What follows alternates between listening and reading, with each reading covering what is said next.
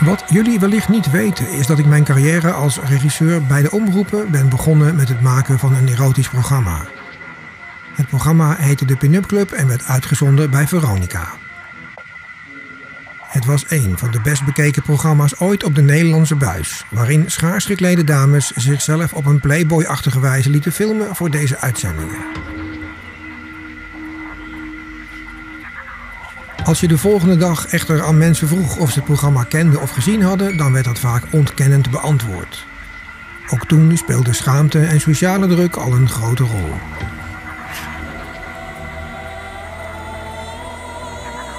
Voor de podcast die ik nu maak geldt eigenlijk hetzelfde. De luisteraantallen lopen intussen in de vele honderdduizenden. Allemaal Nederlandstalig publiek wereldwijd. Maar als ik iemand buiten mijn directe cirkel ernaar vraag, dan heeft nog nooit iemand geluisterd. Ook hier speelt schaamte en sociale druk opnieuw een grote rol.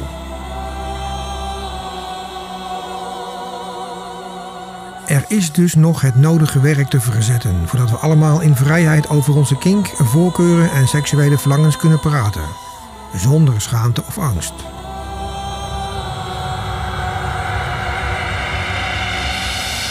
Het feit dat ik 100 afleveringen heb kunnen maken met de steun van jullie, alle trouwe en nieuwe luisteraars en de gasten die hebben meegewerkt aan deze podcast is hoopgevend. Dus dank voor jullie support en het delen van deze podcast.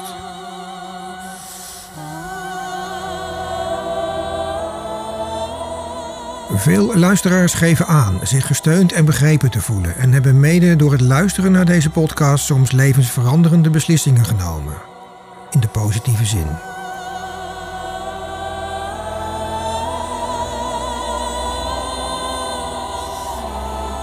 Er zijn echter nog steeds heel veel mensen eenzaam in hun fetishbeleving. Daar kun je wel degelijk iets aan doen.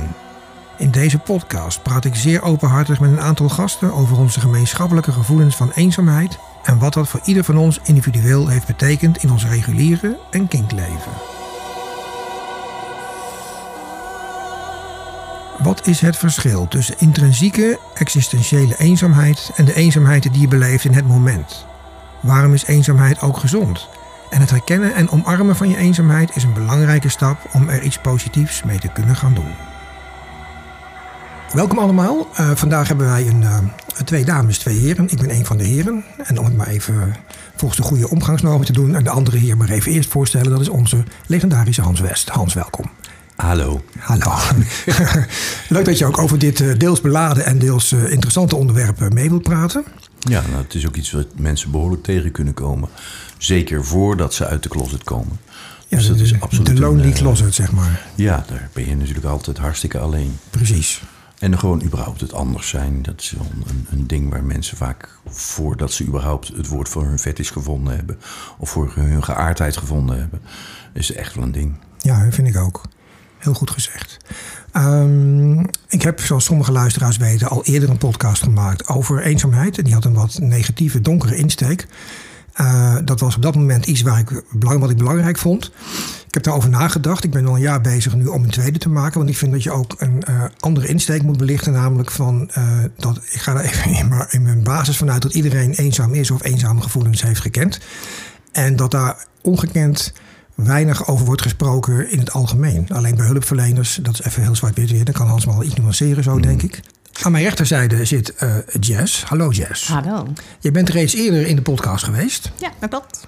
Dat klopt. En dat was met twee andere collega-domina's, meesteressen. Ja, dat klopt. Dat was een hele andere setting. Maar ik ben blij om wel weer terug te zijn en hier te zijn natuurlijk. Ja, dat is even een andere dynamiek, maar dat is altijd wel weer verfrissend. Precies, ja. En last but not least hebben wij de Irresistible Iris, die uit haar doodzieke ziektebed is gekropen om toch vandaag bij ons te veel in rubber in de kou rondgelopen, denk ik. Welkom, Iris. Alles voor de podcast, hè?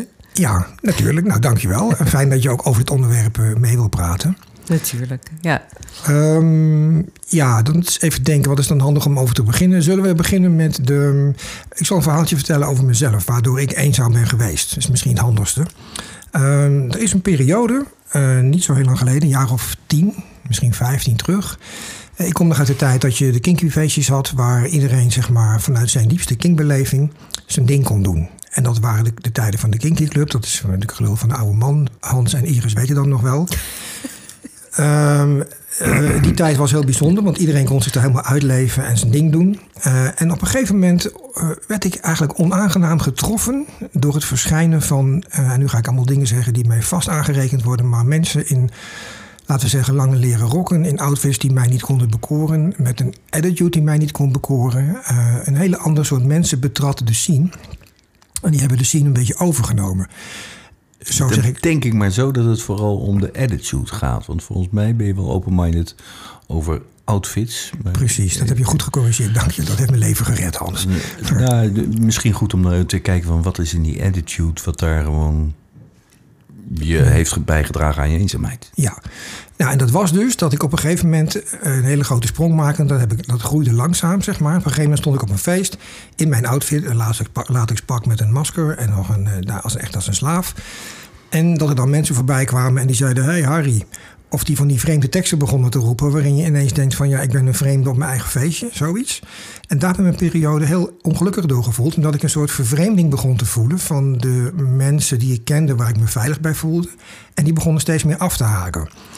En dat is voor mij een periode geweest, dus denk ik iets langer terug zelfs... waar ik dus heel veel moeite mee heb gehad. En dat is nog steeds waar ik op feesten soms last van heb... dat er een overschot tussen haakjes is... aan mensen met een tussen haakjes verkeerde attitude voor mij... Dus, en daar ben ik behoorlijk ziek van geweest. Dus ik denk dat is misschien interessant om eens te doen. Wat was dan verkeerd aan die attitude voor jou?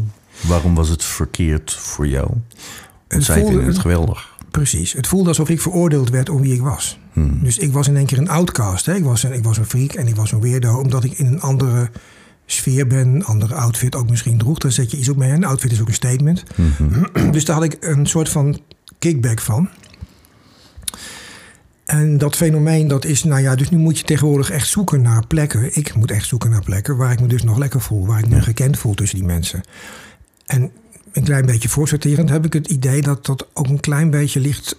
De reden is geweest waarom jij volgens mij ook de meantime deels hebt opgestart, toch? Om weer die ultieme vrijheid van beleving terug te halen. Ja, dat miste ik wel. Hè, waar vroeger gewoon de kinky feestjes echt hartstikke seksueel waren... werd het op een gegeven moment iets wat alleen maar fetish was. En dat miste ik. En dat is voor mij een reden geweest om te zeggen van ik start de meantime op. Ja, maar zelfs als je er geen seks hebt... voel je nog steeds op je gemak. En dat bedoel ik eigenlijk te zeggen. En dat is vooral omdat je er dus mag zijn wie je bent. Precies dat. En dat is denk ik een belangrijke stap... waarin een hoop van de mensen die... en misschien is dat wat je bedoelt met fetish mensen... zonder veroordeling, want als het je feestje is het je feestje. Precies. Maar je hebt wel mensen die zijn meer op het uiterlijk... meer de beautiful shiny people. En dat moet ik neerzetten. En als ik daar niet bij hoor... als ik niet een modellenuitstraling heb... dan dat heb ik eigenlijk niks te zoeken. Precies. En de mensen die dat niet hebben... die deugen dan ook niet. Zo heel zwart-wit voelt dat dan, hè? Zeg maar. Dat ligt... denk ik, en dat is dus wel aardig om het juist in het kader van eenzaamheid over te hebben... dat ligt denk ik ook voor een stuk aan de mensen zelf. Mm-hmm. Die denken van, ik voldoen niet aan hun normen... terwijl die normen verder nergens vast liggen. Oh, zo, ja. Maar het is zeker een feit. Op het moment dat jij het gevoel hebt dat je niet voldoet aan de normen... dan zit je al snel in eenzaamheid. Dan zit je al snel in schaamte en eenzaamheid. En die hangen sterk samen. Ja, maar ik denk ook dat de veroordeling wel toegenomen is, sowieso, aan zich. Dat je moet allemaal meer uniek zijn op jezelf. En we zijn geneigd om heel snel de veroordeling of een mening over een ander te hebben. En dat is veel sterker geworden, vind ik, de laatste jaren al. Mm-hmm. En daardoor... ja, juist omdat je wil bij een kudde horen. Hè? Tenminste, veel willen dat, of toch ook weer niet. En het is ook een strijd aan zich. En dan zijn er ook nog eens hele harde veroordelingen... en het uiterlijk aspect wat heel zwaar mee kan tellen overal. Mm-hmm. Maar ik heb sowieso aan de ene kant is mezelf zijn... en als mezelf schitteren is de ene behoefte... en erbij horen is de andere behoefte. Ik geloof zeker met die cancel culture van de laatste tijd... dat veroordeling makkelijker is geworden. En dat ook sterker op uiterlijk is gaan zitten. Dat geloof ik ook gelijk. Dat ben ik wel met je eens, ja. Mag ik daar wat over zeggen? Ja, maar natuurlijk. We hebben het nu heel erg over het uiterlijk. Ja, precies. Dat is natuurlijk zeker belangrijk. Maar wat voor mij de fetish/BDSM scene interessant maakte, was dat het dus erom ging dat je zo... het maakte niet uit wie of wat je was en wat je kink of wat je fetish was. Maar dat je daar volkomen vrij in was. En dat je je dus ook niet veroordeeld hoefde te voelen. Sinds de scene groter en commerciëler en massaler is geworden, zie je dus dat we ook in deze scene, die eigenlijk heel erg gebaseerd is op de vrijheid van het individu, dat je nu dus gaat zien dat mensen zich ineens weer moeten gaan conformeren aan allerlei rare regeltjes. Of dat nou uiterlijk is, of dat het nou gedrag is. En dat die vrijheid die ik dus daar zocht en nou ook vond, dat die eigenlijk een beetje aan het afbrokkelen is. En dat je dus, wat jij net ook al zegt, Dirk, op het moment dat jij volledig, dan volledig in latex, maar dat zou ook iets anders kunnen zijn, op een bepaald feest bent, dat jij eigenlijk raar aangekeken wordt. En dat je raar aangekeken wordt, dat is hetgene wat je niet wil. Want je wil juist daarheen, omdat je je vrij kunt voelen. Gelijkgestemden ook bij gelijkgestemden het beleven, zeg maar. Maar daar te zijn, vooral er te zijn en niet het gevoel te hebben van, nu moet ik me naar behoren gedragen, of nu moet ik me zorgen maken dat ik afgerekend word op mijn uiterlijk. Dat is een beetje aan het vervagen. Maar dat was... Ik ben het er niet helemaal mee eens. Want als je kijkt naar de oorsprong van BDSM en je gaat kijken naar de old school BDSM, dat hing helemaal van regels aan elkaar. En daar was je... Feestjes, ik denk veel... Nou, nu, op die feestjes ook zeker. Maar Kinky-club kon je gewoon doen wat je leuk vond. Ja, toch? Maar ik heb het over voor die tijd. Ah, 100 jaar oud. Ja, misschien is dat... Sorry. Maar het is aan de ene kant is het een soort van golfbeweging die heen en weer gaat. Aan de andere kant is denk ik ook... Ja, wat ik wel eens noem de BDSM-verliefdheid. Of je komt de scene in en je krijgt een soort van verliefdheid naar de scene toe. Naar het gegeven toe. En het is helemaal geweldig en het voelt enorm bevrijdend en ik kan hier eindelijk mezelf zijn. En dat heb je dan. En dan gaat gaandeweg, net zoals in andere liefdes, gaat de verliefdheid een beetje voorbij en dan krijg je de reality check waarin je zegt van oké, hier zitten ook wel andere kanten aan. Ik denk dat dat ook een element is wat meespeelt waarin je eigenlijk die enorme opluchting die je aanvankelijk had en dat thuiskomgevoel wat je in het begin had, als een soort van verliefdheid waarin je die scene toch ook wel wat rooskleurig bekijkt. En als je dan de reality check komt, dan blijken er allemaal mensen te zijn. Met een aantal met regeltjes, een aantal met lulligheden en een aantal met net mensen. En dan valt dat een beetje tegen en daar moet je je mee verhouden. En eenzaamheid is dan wel iets wat ik me kan voorstellen. Sorry dat ik je onderbreek, Iris, maar houd even vast. Ik wil het heel kort beantwoorden. En dat ben ik met je eens, Hans. Alleen dat was niet mijn initiële verhaal eigenlijk. Hè. Wat ik bedoel te zeggen is dat ik me eenzaam voel omdat ik het gevoel heb dat ik mijn beleving niet kan delen. Persoonlijkheidstechnisch gezien heb ik geen enkele moeite met mensen die andersdenkend zijn. En als ik het niet mee eens ben, ben ik de eerste om dat ook te melden. Daar gaat het niet om. Mm-hmm. Het gaat erom dat je de aansluiting die ik heb gekend en op dat vlak... Ja. Dat er allemaal mensen rondlopen waar ik heel moeilijk mee kan connecten. En ik heb het juist over die diepere connectie. En dan voel je... Maar het heeft niks met uiterlijk eigenlijk te maken, ook nog voor mij.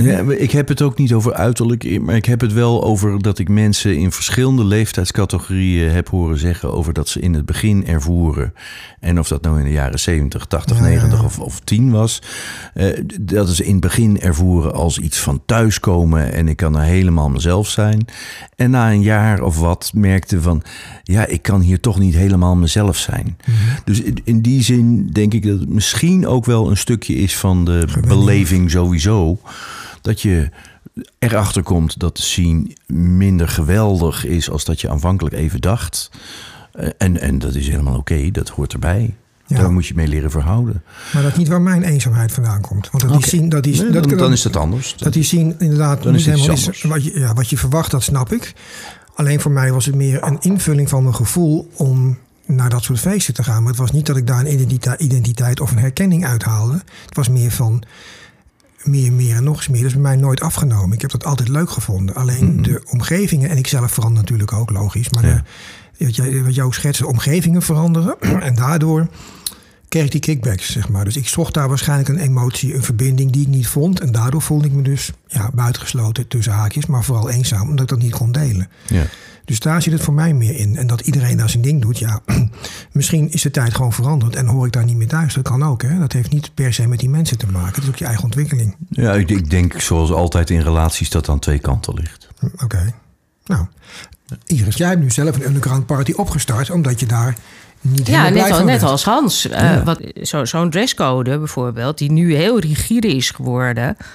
Mensen gaan naar een feestje en trekken maar wat aan, omdat dat er nou eenmaal bij hoort. Niet omdat dat bij hun beleving hoort. Nee, precies. Maar omdat daar zit volgens mij dus het echte probleem voor mij tussen haakjes. Ja, ik denk dat daar wel degelijk een stukje eenzaamheid ook zit. Nou, ik denk dat daar een heel groot stuk eenzaamheid zit. Omdat mensen die een fetish... Ik vergelijk het soms misschien niet helemaal terecht, Hans. Dat weet jij vast beter. Maar een beetje met uit de kast komen binnen de gay scene. Mm-hmm. Op een dag ontdek je dat soort gevoelens bij jezelf. En wat ga je er dan mee doen? En dat is op zich al een zoektocht waar heel veel mensen, denk ik, tegenaan lopen en er last van hebben. Ja, voordat je uit de kast komt, moet je eerst nog gevonden hebben wat überhaupt het ding is waar jij op aangaat. Ja. En dat feit dat je je anders voelt, dat feit dat je iets hebt wat andere mensen niet hebben, dat is al eenzaamheid. Laten we even helder hebben eerst wat eenzaamheid is, denk ik. Ik bedoel, eenzaamheid is wat mij betreft iets heel anders dan alleen zijn. Klopt. Ik kan helemaal alleen zijn op een feest en het prima naar mijn zin hebben. Zeker. En ik kan met 100 mensen op een feest zijn en me stervens alleen voelen. Maar me stervens eenzaam voelen. Mm-hmm. Juist dat verschil. En ik denk dat het ergens iets te maken heeft met dat je gezien wordt zoals je bent, dat je durft te laten zien wie je bent. Op het moment dat jij als gay net begint te voelen van, maar ik geloof dat ik toch meer op jongetjes val, of op grootharige mannen, dan is dat een moment waarin je vrienden daar niet accepteren, je ouders dat niet accepteren, je opvoeders er geen begrip voor hebben. Dat je misschien door de kerk veroordeeld wordt. Nou, zeker. Dat is heel sterk. En dan zie je vaak dat mensen zeggen van, ik durf niet goed bij die groep te gaan horen. En die eenzaamheid is diep. En het is ook omdat er heel veel grote consequenties vaak aan hangen. Want ik kom uit een zwaar christelijk milieu wat dat betreft. Dus die eenzaamheid herken ik in die zin. Ja. Ik ben dan natuurlijk meesteres. En ik, als je naar mijn familie gaat, dan ben ik de hoer van de familie. Mm-hmm. Wat helemaal goed is. Maar ik heb geen contact meer met ze. Want ik ben niet... dat vertel je nu even heel luchtig. Maar er zit volgens mij een heel proces aan waar ik het nou over wil hebben. Is juist dat moment bij jou. Ja. Die struggle die je hebt gehad, dat is echt een heel zwart stuk volgens mij. Zeker. Ik bedoel, behalve je kink en je zien word je ook stuurloos. Ik bedoel, je leven lang is je ingeprent. Doe je het goed, ga je naar de hemel. Doe je het niet goed, ga je naar de hel. Oké, als je dat hele geloof loslaat en je twijfelt of er überhaupt wel een god is, zodat je misschien gewoon een streepje bent op dat papier, ja, dan word je ook stuurloos in wat je altijd aangeleerd is. Doe je het goed, ga je naar de hemel. Doe je het slecht, ga je naar de hel. Geen anker meer, hè? Zeg maar. Nee, stuurloos. Ja, en dat is wel echt een stuk eenzaamheid. En ik heb daar jaren over gedaan. En eigenlijk ben ik daar nog steeds mee bezig. Ik heb... het is voor mensen heel erg interessant. Een hoed op, lange rok aan. En naar de kerk 2 keer op de zondag. Niet door luisteraars. Nu zit ze gewoon in de jeans en een leuke blouse. Maar ja, met een leuk inkijkje. Dat mag allemaal. Nee, maar... en dan kom je ook heel erg bij wat is goed en wat is fout. Hè? Ja. Oh, heel harde veroordelen. En inderdaad, in een religieuze familie zijn die normen zijn heel duidelijk, weet je. Ik bedoel, er is helemaal geen nuance in. Absoluut niet. Ja. Nee, ik vraag wel eens aan mensen, ken je de Amish?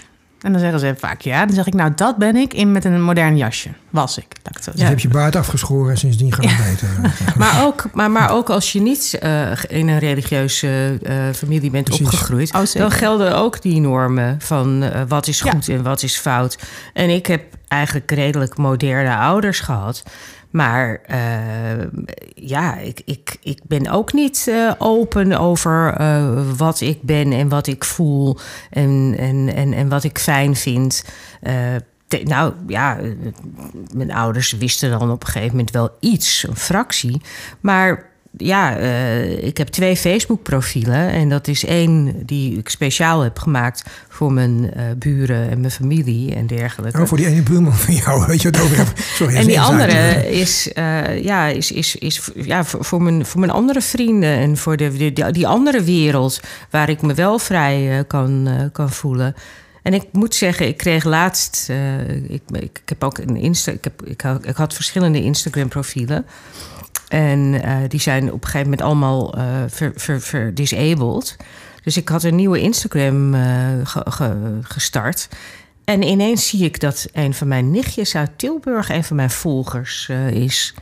En ik had toch even zoiets van... Ja, vind ik dat eigenlijk wel prettig? Want... Ja, waarschijnlijk symboliseer ik alles wat zij in ieder geval op zijn minst niet helemaal kan bevatten. Mm-hmm. En ik vind dat soms ook wel, het is dan niet geen diepe eenzaamheid. Maar het is wel soms een eenzaam gevoel dat je denkt van... Nou, misschien wat jij ook al zei, Dirk. Ja, je bent wel een beetje eenzaam in je beleving. En je kan het soms ook... Nou, je kan bijna niet beginnen met dat uit te leggen. Maar ik heb mijn leven lang niks anders gedaan. Iedereen om mij heen wist en weet wie ik ben, wat ik doe. Maar komt het over? Nou, dat lijkt zo. In het begin was ik naïef. Dacht ik, kan mensen daarmee helpen, hè, of dat uitdragen. Maar achter mijn rug kreeg ik... Wat is bijvoorbeeld de favoriete kaas van Dirk? Dat is Leerdammer. Ja, ik vond hem achteraf wel grappig. Maar dan krijg je van dat soort flauwe humor. Dan gaan mensen dus grappen over je maken. Omdat het veiliger is om dan op een afstand te houden. Op die manier. Dan eraan iets mee. Maar dat doen mensen bij mij ook. Tuurlijk. En dat gebeurt eigenlijk iedereen. Zeker mensen die anders zijn dan gebruikelijk. Ja. En het uitdragen daarvan. En die dat uitdragen, die dat uitleven. En dan zie je dus ook dat je in verschillende rollen in je leven hebt. En dat je in verschillende rollen dus ook verschillende vormen van eenzaamheid hebt. Ja. Maar je kan zeggen wat je wil van die mensen in de kerk. En ik ben niet van de kerk. Maar ze zijn niet eenzaam, want ze hebben heel erg hun geloofsgemeenschap. Dan kan je daar niet bij willen horen. En dan voel je in één keer hartstikke eenzaam als je zegt... ik val daaruit. Maar die mensen onderling hebben hun regeltjes... en zijn dan enorm blij met elkaar... en met de hechte gemeenschap waar ze in zitten. Ja, afgezien van degene dan die nooit uit de kast konden komen... omdat ze te veel, druk... Ja. Ik begrijp me goed. Het is niet makkelijk om die liefde die je je hele leven hebt gekregen... waar je mee opgevoed bent. Maar nog steeds, hè? Want als ik terugkijk... Ik mis mijn vader en ik mis mijn zussen. En als ik met mijn gevoel in mijn gevoel zit, zeg maar. Ja. Als ik dan nadenk, het is gewoon de liefde die ik van jongs af aan geleerd heb... wat liefde is, zeg maar zo ben je met de paplepel grootgebracht. Dat gevoel mis ik, terwijl ik nu wel weet dat liefde heel anders is. Kan zijn, precies. Kan zijn, ja. Maar je bent helemaal gebroken met je familie, begrijp ik daaruit. Ja. Oh. Ja. En dat is al op zich heftig, maar dat moet heel heftig voor je geweest zijn, toch? Dat moment, want hoe ging dat precies? Waarom? Dat vind ik juist heel belangrijk, want wat heb jij getriggerd? Wat gebeurde bij jou? Je ontdekt op een dag van... Ja, het is eigenlijk andersom gegaan. Het gaat heel ver, hè? Ik bedoel, ik heb aan instanties moeten verklaren waarom ik een fetish heb, zeg maar. En of ik dat allemaal wel veilig... Kerkelijke instanties? Nee, ook gewoon maatschappelijke instellingen. Interessant. Maar nee, het gaat erom... ze hebben mijn Twitter op een gegeven moment ontdekt. Hè? 2 profielen had ik ook. Ik had een Twitter en daar doe ik nog steeds alles op. En mijn zus heeft dat ontdekt. En daar begint het dan bij. En dan wordt dat onderling besproken. Ze hebben nog nooit een vraag aan mij gesteld. Nee, nog precies. Nooit. 1. Mm-hmm. En op een dag, met mijn oudste zus had ik al meegebroken. Dat is sowieso een bijzonder type. En toen zei de andere zus... nou, als dat zo is, hoef ik het er niet met jou over te hebben. We hebben elkaar niet... daar treffen we elkaar niet, vond ik nog heel netjes. Mm-hmm. Maar vervolgens mocht ik niks meer vertellen. Mocht ik niks meer doen. Want ja, ik was ik. En ik verdiende ook mijn geld ermee natuurlijk. Dus dat is helemaal schandalig. Ja. En op een dag heb ik een appje gekregen van mijn vader. Als het inderdaad klopt is wat ik hoor dat jij doet... nog nooit een vraag aan mij gesteld. Dan hoef ik geen contact... En af en toe trek ze je nog weer aan en stoot ze je weer af. Maar dat is een manier van liefde geven, aantrekken. Mm-hmm. Of verstoten om je weer aan te kunnen trekken. Mm-hmm. Uiteindelijk heb ik gezegd, joh, dan hoef ik niks met je te maken te hebben. Het toeval wil is dat ik van de week een bericht heb gestuurd. Joh, als we nou geloof en mijn werk niet bespreken, kunnen we dan wel koffie drinken met elkaar? En dan blijft het stil. En dat is gewoon omdat je die liefde toch blijft missen. Het is zo, het zit er zo in. En dat is eenzaamheid. Nou, dat. Ja. Ja. En hoe ga je daarmee om? Want dat is één onderdeel wat ik in deze podcast graag uit wil dragen. Kijk, balbusting. Ja, nee, maar dat mag je zo vertellen. Maar ik wil het even toelichten, want ik vind het heel belangrijk dat we ook kunnen benoemen van, kijk, God en de wereld zijn eenzaam. Nou, God weet ik niet, maar de wereld wel. Iedereen op een bepaalde manier heeft in zijn leven met alleen zijn of diepe eenzaamheid als hij uiterste te maken. Hè, als Hans zo vrij mag citeren. Daar zit heel veel tussenin. Maar er zijn in Nederland alleen al, dacht ik, 2 miljoen mensen chronisch eenzaam. Toch? Ongeveer aangetoond. Mm-hmm. Nou, dat zijn degenen waar je het dan van weet. Dus je mag er misschien nog wel 1 miljoen bij tellen, weet ik veel. Maar dat alleen al zijn er al genoeg om daar een podcast voor te maken, vind ik. Waar het me om gaat dat het niet allemaal mensen zijn binnen de kinkscene. Dus daar is dit een beetje op toegespitst. Maar wat ik heel lastig vind, is dat niemand durft gewoon, zoals wij hier nu zeggen, ik ben eenzaam geweest, of deels eenzaam, of intrinsiek eenzaam. Dat durft niemand te zeggen. Nooit niet. Ik hoor dat nooit. Dan moet je echt aan trekken aan mensen om dat eruit te krijgen. Ja, terwijl, laten we wel zijn, het is een onderdeel van menselijk bestaan. Ja, dat denk ik dus ook. En existentieel eenzaam, je wordt alleen geboren, je zult alleen sterven. Er zit een kansje in dat iemand je handje vasthoudt. Maar waarschijnlijk is net iemand even naar de wc op het moment dat je gaat. Ja, precies. Want dat is nou eenmaal hoe mensen sterven. Ja. Dat is niet cynisch of negatief. Want als ik dan de rest van mijn leven alleen weer probeer te blijven, uit een soort van, nou dan maar alleen, dan leid ik ook geen volwaardig leven. Dus ik moet me wel verbinden, ook onderweg. Zeker. En dat gevoel van, waar ben ik eenzaam, is een gezond gevoel, omdat het je helpt in een richting van verbinding. Met wie wil ik mij verbinden, zodat ik me niet eenzaam voel? Ja, en verbinden is iets anders dan conformeren. Ja, dat wordt nog wel eens vergeten. Ja, nou ja, precies. En dat is eigenlijk wat Jess dus zegt. Ja. Zij moest zich conformeren om niet eenzaam te zijn. Dat is absoluut, ja. Ik heb van kinds af aan heb ik me eenzaam gevoeld. Ik begreep niet waarom ik, want je had het net over die kudde waar je bij wil horen. Ik begreep niet waarom ik daar niet bij hoorde. Maar ik hoorde er gewoon niet bij. En ik wilde eigenlijk wel alles doen om daar wel bij te horen in die klas. Ja. En daar word je nog eenzamer van eigenlijk. God, als je 8 jaar bent, dan wat moet je daar dan mee? Maar ja, dat is dus kennelijk bij bepaalde mensen sterker dan bij anderen, of bij bepaalde kinderen, is dat dus al een punt. Ja, en die zijn herkenning. Want ik was altijd vroeger al het rebelletje van het gezin, zeg maar. Dus, en ik had ook nooit zoveel met geloof. En je riep je halleluja en amen om erbij te horen. En jij zit al godverdomme dat je in de keuken te vloeken met een kopje koffie. En ik vloek graag tegenwoordig. Ja, precies. Nee, maar dat snap ik. Dat is interessant dat je dat zegt. Op de middelbare school of lagere school, in de pauze ging ik altijd een stukje het bos in en stond ik naar bomen te staren. Dat vond ik heel rustgevend en heel fijn. Ik kan zo nog even toelichten waarom dat achteraf ook was. Dat wist ik toen niet, denk ik mede. Maar mijn klasgenootjes renden achter elkaar aan op het speelplein en die hadden een ander soort beleving. Dus ik viel al buiten die boot, buiten die groep, zeg maar. Ja. Maar dat was ook een keuze. Ik deed dat ook bewust, omdat ik voel me daar blijkbaar. Sommige 2-3 mensen heb je altijd wel contact mee, maar de rest, de grotere groep. Ja, maar heel vaak is het geen keuze. Hè? Heel vaak is het, of kinderen zijn sensitiever, of ze zijn intelligenter, of ze hebben iets in hun uiterlijk. Of het kan van alles zijn, waardoor ze op de een of andere manier niet bij die groep kunnen horen. Mm-hmm. En het wel willen, maar het is, voor heel veel jonge kinderen is dat natuurlijk geen keuze. Nee, soms zijn ze gewoon weirder. Hè, want laten we wel zijn, op de kleuterschool, een van de weinige vroege herinneringen die ik nog heb, Hansje had zijn wigwam en daarin had hij 2 scores.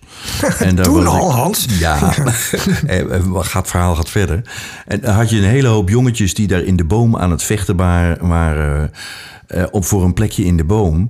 En aangevuurd door zijn moeder ging Hans dan af en toe ook naar de boom. En als dan iemand half met het rubberen tomhokje naar mij zwaaide, dan ging ik ernstig gewond terug naar de tipi waar ik verzorgd werd door mijn twee dames. Ja.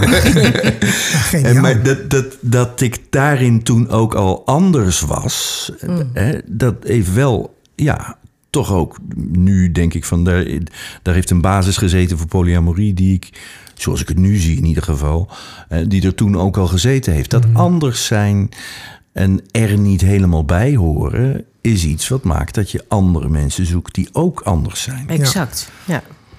En als je die tegenkomt, dan doe je iets aan je eenzaamheid. En ik denk dat het een goed iets is om daar iets aan te doen. Zeker, zeker. Maar daar je hebt voor een stuk die inderdaad die existentiële, intrinsieke eenzaamheid die bij het leven hoort. Mm-hmm. En voor een ander stuk heb je die momentane eenzaamheid die je kunt voelen, waar je iets aan kunt veranderen. Juist. En dat is uiteindelijk de ballen hebben om jezelf te zijn bij mensen die je daarvoor uitkiest. Nou, dat dus. En ik heb nog iets anders ontdekt. Dat wou ik nog even als toelichting geven op dat stukje van in het bos gaan staan, zeg maar. Het is een beetje een modewoord, maar ik ben er toch sinds een paar jaar achter dat ik behoorlijk hoogsensitief ben. Na allerlei testen zo'n 90 plus in punten scoren, zeg maar. En dat betekent dus dat ik ook heel veel tijd nodig heb op mezelf. En eigenlijk het liefste zo min mogelijk bij mensen ben. Hè, voor dat gevoel. Want dan krijg ik allemaal energie van binnen die ik niet wil. Bijvoorbeeld.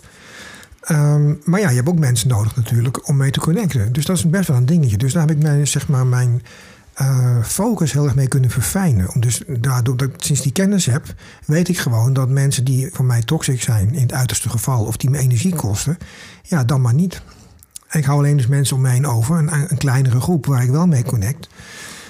En dat maakt het voor mij een hele andere beleving, zeg maar. Ja, maar dat wil ook niks zeggen over dat je, weet je, jij bent, zoals ik jou ken, ben jij juist een heel sociaal persoon. En jij, zeker. Jij kan er enorm van genieten om met andere om jou mensen te pesten, ja. Nee, maar je bent ook betrokken, je bent heel sociaal. Maar dat zegt dus ook helemaal niks over het feit dat je, ja, en ook een individu bent. Ja, en precies. Dat je dus, ja, dus het zijn allemaal verschillende dingen die bij je horen.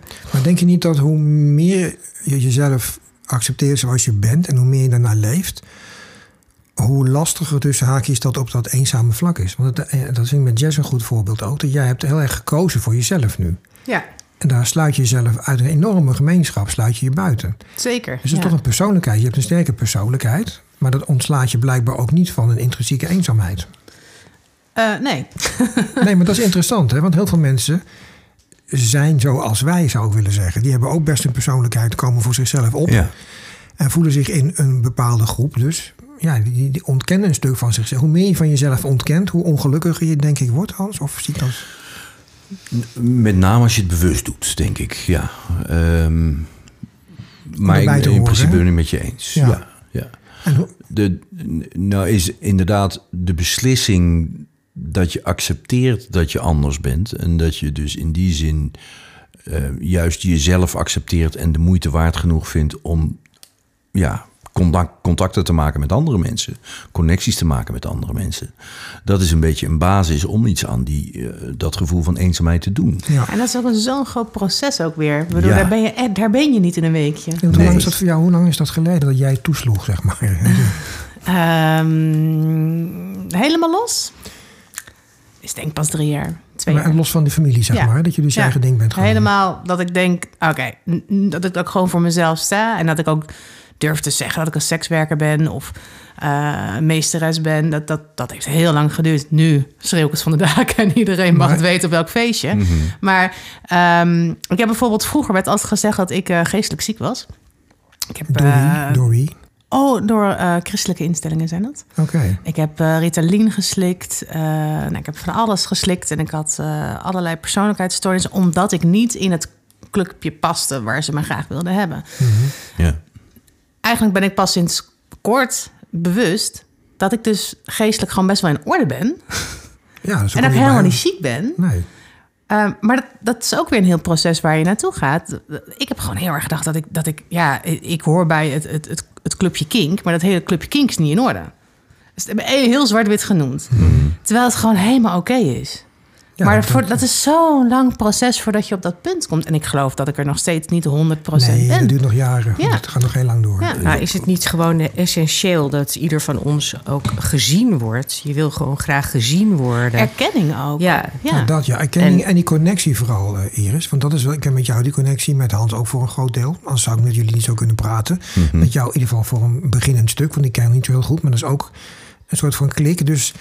als die connectie er is, dan kost het ook geen energie. Nee. En dan is het veilig. En dan zit je eigenlijk bij de goede kerk, zeg maar. Ja.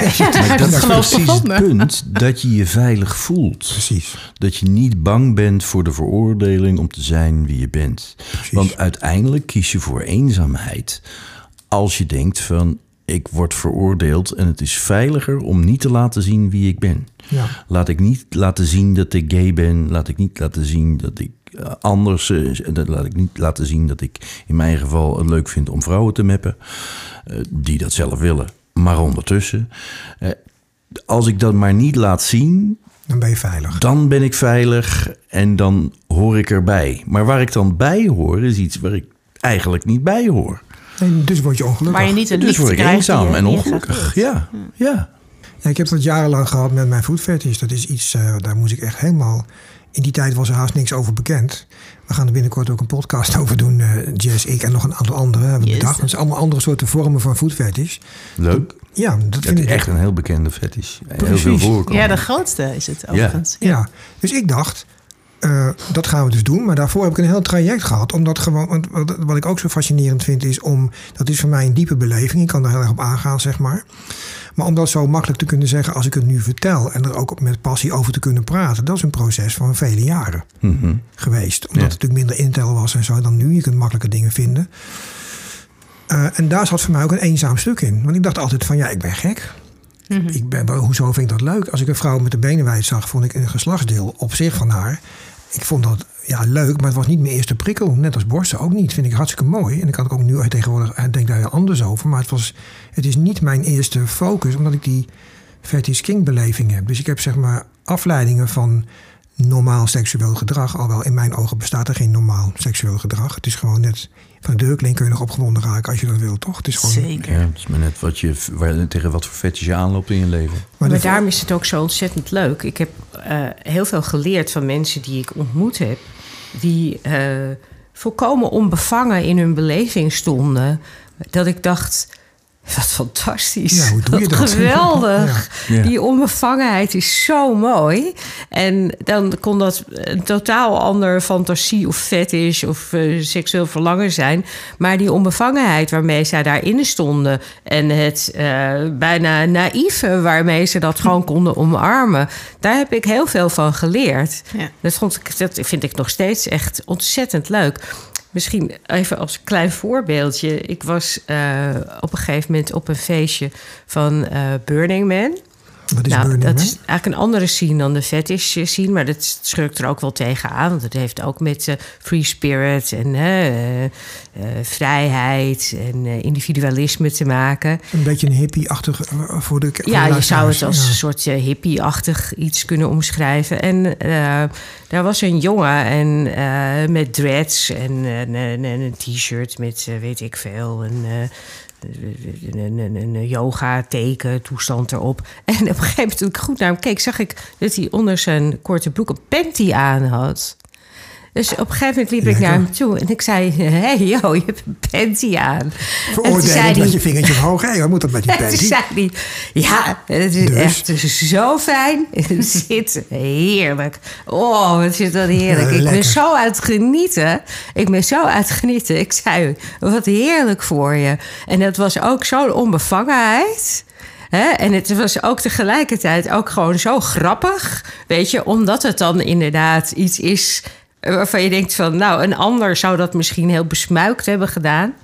Maar dat deed me zo goed. Dat vond ik zo ontzettend leuk. Ja, maar dat vind ik trouwens een waanzinnig voorbeeld wat je nu geeft. Want ik denk dat... we trekken natuurlijk weer even lekker op mezelf. Maar ik heb jarenlang op feesten rondgelopen... met een ketting om mijn nek als slaaf met een masker op. En dan vond ik het gek dat niemand me aansprak. Ja, natuurlijk spreekt niemand je aan. Want je staat daar als man alleen eng te zijn met een masker op en een ketting om je nek. Ja. Toen ik dat anders ben gaan doen, namelijk in een andere rol, dus proactief en mensen benaderen en dingen gaan ondernemen, toen is dat heel erg veranderd. Want als je zelf actie onderneemt en je spreekt zelf man-vrouw aan, dan is dat natuurlijk te gek, omdat je dan gelijke reacties krijgt en dan kun je afleiden of het wel of niet klikt. En van daaruit kun je dus hele leuke contacten krijgen. Dus dat is die onbevangenheid die ik toen heb ontwikkeld, dus door daar zo open over te zijn. Dat heeft mij heel erg geholpen om dat stuk eenzaamheid wat ik daar heel erg in voelde. Dus want dat was meer op die feestjes daar in je eentje als een land met je ketting om. Mm-hmm. En dit zeg ik nu even heel bot en direct. Maar al die mannen op feesten die daar nog steeds zo staan. Er staan nog steeds slaven in outfits te wachten tot ze door iemand geclaimd worden. Doe het niet. Doe het eventjes. Het is wat mij betreft, je hebt eerst dat je überhaupt ontdekt, wat is nou eigenlijk mijn fetish? Je moet de woorden er überhaupt nog voor vinden. Je moet nog vinden. Vervolgens ga je kijken, wat is er over aan kennis over? Nou, dat is FetLife en internet en allerhande chat-toestanden zijn er handig voor. En dan vervolgens ga je het reëel maken. En dan begin je, wat mij betreft, raad ik mensen aan. Begin langs de kant, kijk het af. En dan maak de stap dat je erin stapt. Maak de stap dat je gaat zijn wie je bent en wat jouw kwaliteiten zijn binnen die scene. Maar ik dacht, ligt de stap van eenzaamheid die ik natuurlijk wat meer zie, en ik doe veel online, ligt denk ik nog veel eerder. Denk dat jouw fetish of waar jij opgevonden van raakt, dat niemand anders heeft. Ja, maar juist. Daar maken we eerst moet je beginnen bij die erkenning. Ja. Dat je denkt, oké, het maakt niet uit hoe gek het is. Ik bedoel, het kan werkelijk waar alles zijn. Ik ken ook iemand die graag tussen vuilnis ligt. Het is zo veel. Maar als je daar is het begin. En daar, ik denk dat je daar ook een heel stuk van die eenzaamheid hebt liggen. Voordat je denkt, ik mag die fetish hebben. Het is oké. Ja, bereik die mensen, maar... we doen ons best vandaag, maar je bent nog niet de enige. Dat gevoel is ook heel belangrijk. Absoluut. Maar dat is een beetje wat ik bedoel met het woord vinden van wat bij jou past. Eerst heb je dat er een klik is met iets. Iets is ooit spannend geweest in je leven op een moment dat jouw seksualiteit zich ontwikkelde. En daar voel je op een gegeven moment iets bij. En gaandeweg begin je te merken van, jee joh, wat maak ik nu mee? En dan merk je op een gegeven moment, dit heeft een naampje. Maar dat hele, heb je eerst een verzamelnaam, dat is kink. Er is altijd een naam voor uiteindelijk. En hoe ga je die mensen vinden? En hoe ga je op Google die naam inkloppen? En hoe ga je kijken hoe ze komen? Maar voor die tijd zit nog die hele zoektocht waarin je bezig bent om te zeggen van, wat is het nou eigenlijk? En ik voel iets, maar ik heb er nog geen woorden voor. Maar het is wel anders dan bij andere mensen. En je ziet regelmatig dat mensen zich soms zelfs eigenlijk juist verzetten tegen hun eigen fetish of hun eigen kink. Ja, het zijn allemaal taboes natuurlijk. En ik heb dat natuurlijk ook enorm ervaren in de periode dat ik in die winkel werkte. Want dat was natuurlijk een soort van... er ging een soort van licht, stralend licht van uit. Maar heel veel mensen liepen er zo omheen. Dat is een soort van... Ging dat licht van jou uit of van die winkel? Of wat? Het was een soort... religieus. Ja, ik wou net zeggen. Het was een soort van bijna een soort van baken in de stad. Weet je wel? Een soort van fetish bedevaartplek. Iedereen die ook maar ooit iets gegoogeld had, of die wist dat die winkel daar bestond. Dus dat bedoel ik eigenlijk meer overdrachtelijk. Van er ging een soort van lichtschijnsel uit. Maar dat wilde niet zeggen dat mensen daar ook daadwerkelijk naar binnen durfden. Nou, dat is het hem, de drempel. Ik heb heel veel. Mijn contact begint online natuurlijk. Mm-hmm. Dus ik krijg juist de mensen die het gaan googelen. En die krijgen heel vaak een bericht. Oh, ik zie u al maanden op Twitter. En ik stuur nu eindelijk het bericht. En dan vertellen ze, en ik heb iets heel geks. En dan vertellen ze meer. En dan is het vaak gewoon iets waar ik heel vaak hoor. En dan zeg ik, oh joh, hey, welkom bij de club. Je bent niet alleen. Maar inderdaad, een winkel. Hoe vaak ben ik al niet met een subje voor de eerste keer naar een winkel geweest? Shop. Die winkel had dus ook echt een functie in die zin. Ja, er was die mask voor de luisteraar. Ja, die mask. Ja.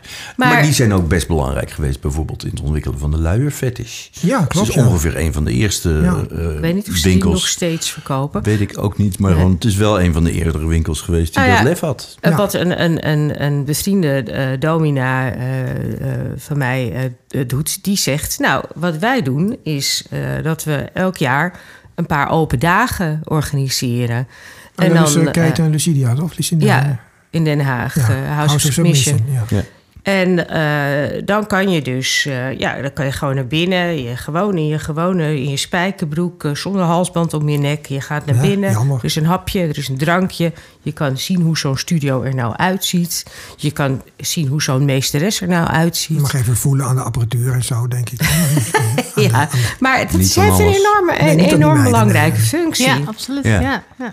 En die dagen lopen heel goed. Er komen heel veel mensen op af. En er komen ook... bijvoorbeeld ook echtparen of koppels op af. Dus dat is heel slim bedacht eigenlijk. Maar sowieso, hè, dat als je dan het woord vindt... Hè, in mijn geval had ik op een gegeven moment ontdekt... dat noem je blijkbaar sadomasochisme.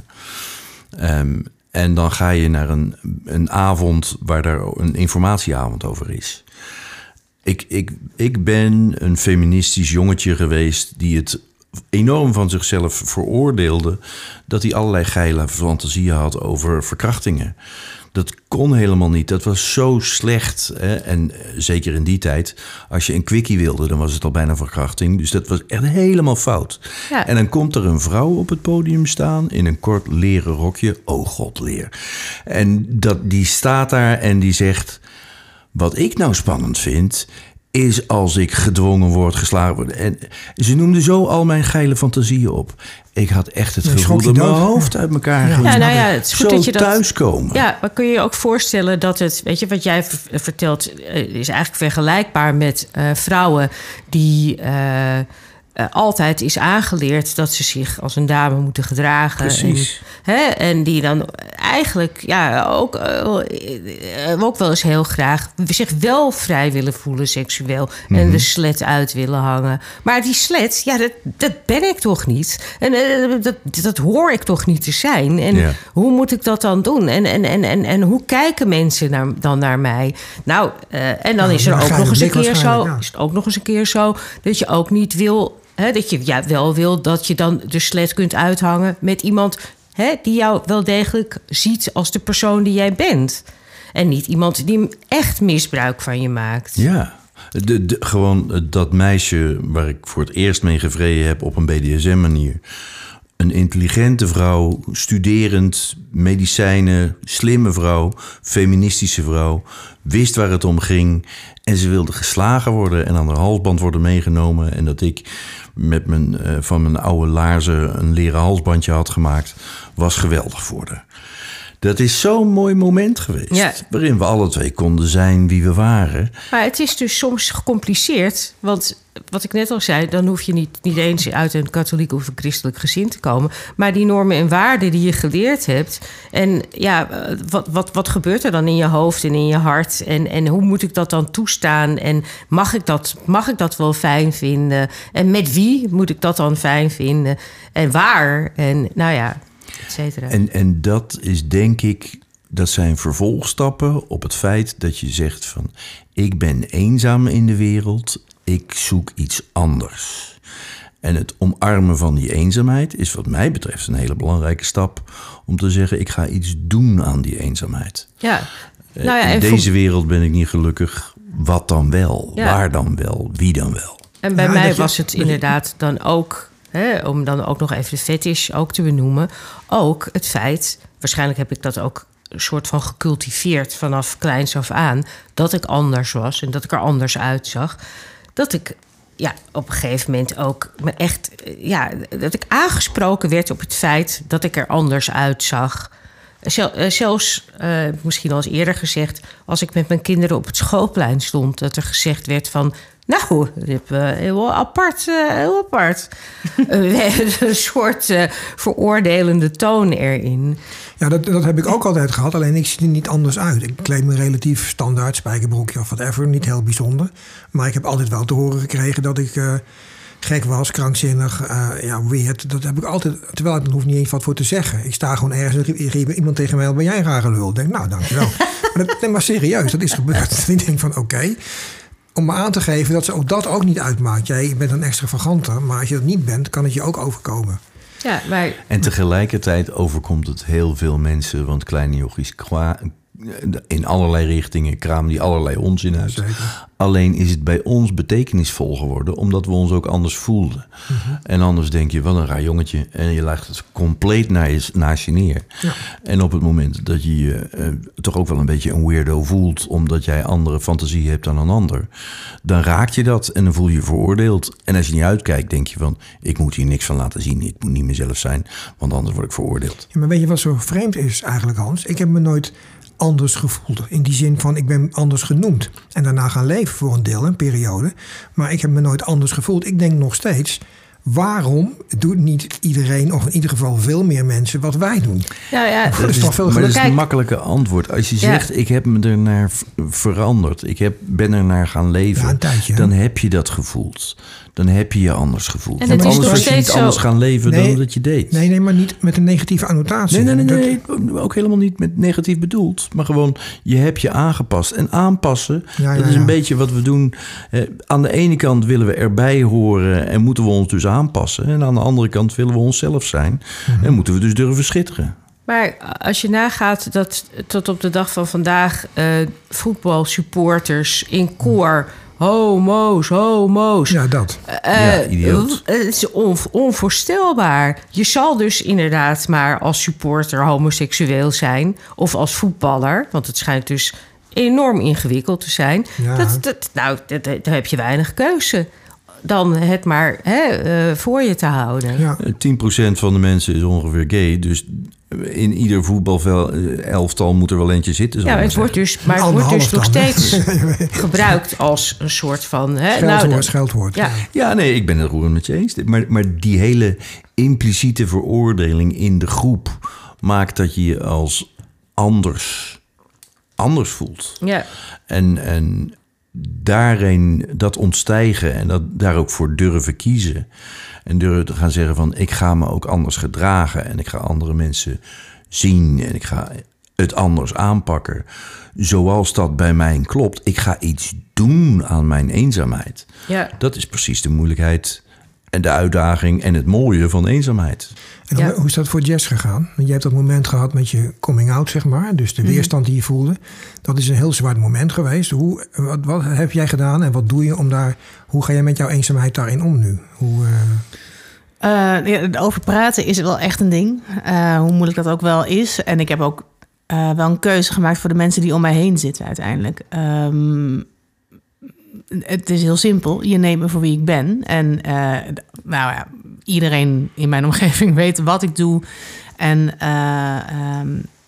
ben je er niet oké mee? Dat mag. En dan kan je zeggen, joh, dat is een onderwerp wat we niet hoeven te bespreken. Mag ook. Maar als je me daarom veroordeelt, dan zijn we wel klaar. Want ik ben wel klaar met veroordelingen. En ik vind, het is een weegschaal vriendschappen die je aangaat. Het moet je ook verrijken. Dat moet in een evenwicht staan. Zeker. Ja. En dat is iets wat je gaandeweg steeds beter leert ook, denk ik. Ook om voor jezelf meer op te komen en jezelf op één te zetten. Dat is natuurlijk helemaal niet altijd geaccepteerd dat je zegt... ik zet mezelf op één. Maar ik denk dat dat heel belangrijk is. Want als je jezelf niet op één kan zetten... hoe kan je dan voor een ander goed zorgen? Dat is een heel ander onderwerp. Ja, daar ben ik het nooit helemaal mee eens. Soms heb ik het ook nodig dat er van me gehouden wordt... zodat ik van mezelf kan houden.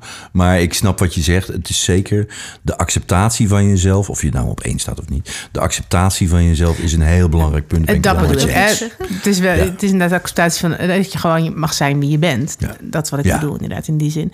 En hoe ik er nu mee omga... dat blijft ups en downs. En je blijft die eenzaamheid ook wel voelen. Dat is nooit helemaal weg. En dat is ook een rouwproces wat je door moet gaan. Zeker. Ja.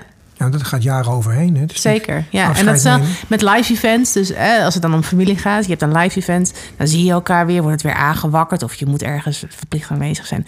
Dat zal je altijd houden. En het is aan jou hoe je ermee omgaat. En of je laat raken of niet. En van tevoren doe ik dan allemaal situaties en scenario's inbeelden. Dan probeer ik me daarop voor te bereiden. Hoe zou ik willen reageren? Je kunt ook niet gaan, hè? Ja, weet ik. Die keuze heb ik ook. Ja, klopt. Maar... vanuit mijn gevoel maak ik de keuze, wil ik daar zijn of niet? En dan ga ik er tegenaan kunnen of niet? Om een voorbeeld te noemen, om bij het christelijk geloof te horen... vroeger loog ik heel veel. om maar de liefde te kunnen ontvangen. Dus als mijn vader vroeger vroeg, ben je in de kerk geweest? Ik, ja, tuurlijk. Ja, in de middagdienst, want hij gaat daar niet, want hij heeft een andere dienst. Dus ik loog even, en dat ging nog veel breder dan dat. En een paar jaar terug, toen werd ik gebeld en door mijn zus. En ineens ging het weer, deed ik weer alsof ik geloofde of zo. En dat was zo'n raar moment. En toen zei ik ook tegen mijn partner, ik zeg...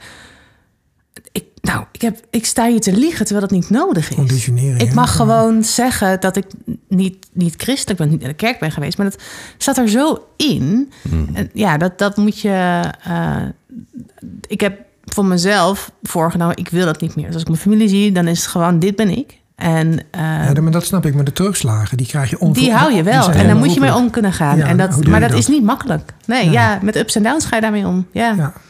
Ja, maar dat denk ik ook, ja, dat en er zit dus ook wel bij dat je je af en toe eenzaam voelt. Ja, dat absoluut. Mag ook. En dat is die rol van gezinslid. Hè, ik had het over, in verschillende rollen kan je verschillende gevoelens hebben. En die rol van eenzaamheid in het gezin, ja, die kan er gewoon dus zijn. Hè, die is er. Als je dat omarmt, kan je zeggen van... ik kan dat uithouden als ik de rest van mijn leven leuk genoeg maak. En dan ga je dus op zoek naar andere dingen waar je wel... ingebed bent. En dat stukje eenzaamheid mag je gewoon ook omarmen, denk ik. Ja. Het is iets wat je maakt, hoe je geworden bent. En je mag die eenzaamheid ook voelen om je bewust te maken... dat je dingen anders kan doen. Nou, dat dus. Want dat vind ik heel belangrijk om dat in deze podcast ook te benoemen. Omdat ik denk dat... mensen roepen altijd maar, het gaat goed. Ik ben nooit eenzaam. Ik geloof dat gewoon niet. Ik geloof wel dat daar verschillen in levels van zijn. Wat Hans ook net zei, dat is logisch. Maar... dat iedereen op een bepaalde manier daar aan de beurt is. En juist degene die het heftigst ontkennen... heb ik mijn twijfels bij, moet ik zeggen. Die zitten misschien moederziel alleen ergens over te kniezen. Als je anders bent, dan is dat eenzaam. En dat zie je ook terug in suïcidecijfers. Oh ja, interessant. De mensen die gay zijn... hebben aanzienlijk hogere suïcidecijfers dan hetero's. Oh, echt, ja, en biseksuelen, die dus in veel gevallen van twee kanten worden gediscrimineerd... nog weer hoger, laat staan trans mensen. Nou, over kinksters en lesbo's is minder bekend. In ieder geval mij minder bekend. Maar ik ben ervan overtuigd dat ze hoger zitten... dan het landelijk gemiddelde Jan de hetero's. Omdat je dus anders bent dan de ander. Ja, en dat je je daar dus eenzaam in voelt. En dat je je veroordeeld voelt. En dat je als homo kunt meemaken wat jij net zei. Dat mensen jouw liefde als scheldwoord gebruiken tijdens een voetbalwedstrijd. Ja, suïcide komt ook meer voort over ons bij mannen. En dat heeft dan weer te maken, met... denkt men met het feit dat mannen geleerd is... om alles maar in te houden en de schone schijn op te blijven houden... tot het op een gegeven moment barst. Wat ik nog graag even wilde zeggen... wat 2 dagen geleden las ik een stukje op FetLife. FetLife is een heel grote... Facebook voor Kinky-club. Fetish community, internationaal. Dat Jan Roos, dat is een mediapersoonlijkheid... voormalig politicus, fanatiek YouTuber... en hij heeft ook een Twitter-account met heel veel volgers... dat hij dus zo schaamteloos is geweest... om een screenshot... op zijn eigen Twitter-account plaatsen... van een D66-lid, of ik weet niet hoe actief hij is, die jongen... met naam en toenaam, dus om hem gewoon te outen... Ja. Als kinkster. Ja. En daar, ik weet dus dat, de reacties logen er niet om. Mensen vonden het natuurlijk verschrikkelijk. En ik heb ook een melding daarvan gemaakt. Maar ik geloof dat het nu nog steeds online staat. En dan word je dus met naam en toenaam, omdat je dus een account hebt op een fetish community, word je dus. Aan de schandpaal genageld. Ja, en daar zie je dus dat mensen die zelf... ik kom even niet op het woord, het is heel raar. Omschrijf het dus. Mohammedanen worden door christen slechter neergezet... Gecanceld. Gediscrimineerd. Alsjeblieft, haal dit stukje er even tussenuit. Nee, dan laten we zitten. Ik kon dus het woord discriminatie kon ik even niet vinden. Maar dat mensen die gediscrimineerd worden, dat die heel vaak weer discrimineren. Ja, maar dit is gewoon willens en wetens iemand is, willen bespotten. Precies. Om het feit dat hij een account heeft op een... Ik praat het niet. Waar gaat het over? Maar dat is dus precies wat je regelmatig ziet. Dat mensen gewoon andere mensen naar beneden willen halen om zelf iets meer te zijn. En op wat voor manier haal je iemand dan naar beneden? Dat onduidelijk, maar iemand uit de kast trekken is sowieso een klerenstreek. Ja, maar dan denk ik, daar hangt dus een bepaald label aan. Dus het betekent, dus als jij kinkster bent... Nou, dan zullen we je eens even gaan uitlachen. Dan ben je dus, dan val je dus aan spot. Het is echt. Ja, het leuke is dat wij dus in dat opzicht, ik spreek nu eerst voor mezelf en daarna voor jullie, maar dat wij in dat opzicht niet chantabel zijn. Ik bedoel, iedereen mag van mij op internet posten wat hij wil, doe het vooral. En als het me niet aanstaat, kom ik het even met je uitspreken. Ik vind het werkelijk kansloos. Aan de andere kant, ik heb niks daarin te verbergen. Ik ben een kinkster. Ik doe alles wat God verboden heeft. Leuke woordspeling voor Jess. En ik ben er trots op. En het zal wel. En ja, doe je best mij daarmee omlaag te halen. Maar dat is best heel moeilijk. Ik heb bij Veilig Thuis mogen verklaren... dat ik een goede moeder ook ben. En dat dus, precies. Die idiotie erachter. Ja, en dat is... daar loop ik niet mee op de koop in de scene waar ik mij beweeg. Maar dat is wel iets absurds dat je op die manier denkt. Ik ben oké. Ja. Ik heb laten zien op mijn Twitter. Kijk, ik sta daar anoniem. Kijk, gebruik een andere naam. Toen ben ik, een goede moeder verklaard. Ja. Nou, maar dat is... Ja. Absurd is dat. Maar dat is de beschaming die maakt dat je je gaat schamen. Ja, nou ja, maar dat. Want ik dacht, ik zat net in mijn hoofd, zal ik het vertellen of niet? Ja. Daar ga je al. En toen dacht ik, nu denk ik, nee, ja, maar dit is dus waar het over gaat. Ook. Precies. Het is wel belangrijk om te delen. En ik ga je heel veel zeur van krijgen. Maar... Nee, gek. We gaan eens even Jan Roos nog even benoemen. Want ik vind het een heel vervelend mannetje. Ik ken hem eigenlijk helemaal niet, alleen van naamvraag. Ja, ik zal eens kijken of ik het kan vinden. Maar het erge, wat ik ook zo erg vond, was dus dat in de avond heb ik nog eens gekeken. En dat de foto en de tekst die dus op het profiel stond van deze D66-man... dat het gewoon nog steeds online stond. Ja, bizar. Ja. Ja, hoe laag moet je zinken om ten meerdere en eerder, hoe zeg je dat, glorie van jezelf een ander omlaag te halen? Dus toch, dan heb je dus zelf blijkbaar niet genoeg content, power of iets in je om dat te doen. Maar het is een hele algemene reactie. Ja, dat vind ik ook. Ja, mijn man had er ook iets onder gezet, zo van, goh, wat een kleinzielig figuur ben jij. En vervolgens werd hij ook weer aangevallen. Oh, kijk hem er nou bij liggen. Met een foto van mijn man.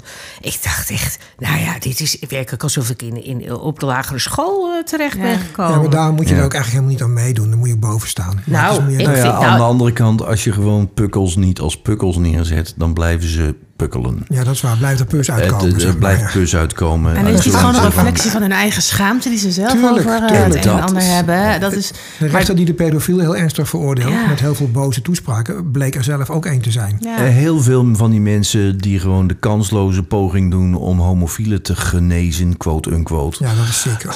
Oh. Maar heel veel van die mensen zie je even later achter de bosjes of op andere plekken als hartstikke gay. Ja. Het verzet tegen hun eigen gay zijn, hebben ze gewoon omgebogen naar een poging en een verhaal in de wereld om te kunnen vechten tegen hun eigen gay zijn. De angst daarvoor ook. Je hebt in Rusland knokploegen die gewoon gays eventjes laten zien wat het betekent om gay te zijn. Ik zou je eens even in je reet neuken. Hallo. Ja, precies. Nou ja, en om maar niet te spreken van transgenders. En overigens ook vrouwen. Ja? Yeah? Ik bedoel, bedoel je overigens ook vrouwen? Vrouwen zijn net zo erg als mannen, toch? Nee, de onveiligheid van vrouwen. De onveiligheid. De dwang die erop rust. Ga maar eens kijken bijvoorbeeld in landen als Iran, waar vrouwen nu massaal voor hun rechten op proberen te komen en weigeren om hun gezicht te bedekken, om hun hoofddoek te dragen. Daar worden dus gewoon jonge mensen die hun mond open doen, worden vermoord. Ja, klopt. Een achterlijk regime. Nou ja, zo, dat is niet het enige. Wij zitten in een heel klein stukje of op de aardbol waar vrouwen relatieve veiligheid kunnen ervaren. Maar nou, zelfs ook in Nederland heb je de eerwraak en het andere gezeik. Hè? Dat is hier net zo goed. Ja, dat is ook zo. Er is enorm veel huiselijk geweld. Ja. Ook overal. Ook in Nederland. Uit normen en waarden. Uit goed en fout. Waarbij ik natuurlijk goed ben en jij natuurlijk fout. Precies. Zie je dat op allerlei plekken gebeuren. De manier waarop sommige mensen in de BDSM zien neerkijken op mensen in de vanillawereld, vind ik net zo ziek. Ja, is absoluut. Ja, maar ja, op het waar het om gaat is dat je gaat kijken van, als we nou ophouden om te beschamen, hokjes te plaatsen. Ja. En dan kunnen we gewoon ook eens wat minder gaan schamen zelf. Klopt. Ja, en dat weet je, als mensen als Andrew Tate en Thierry Baudet nog steeds als een soort volkshelden worden beschouwd.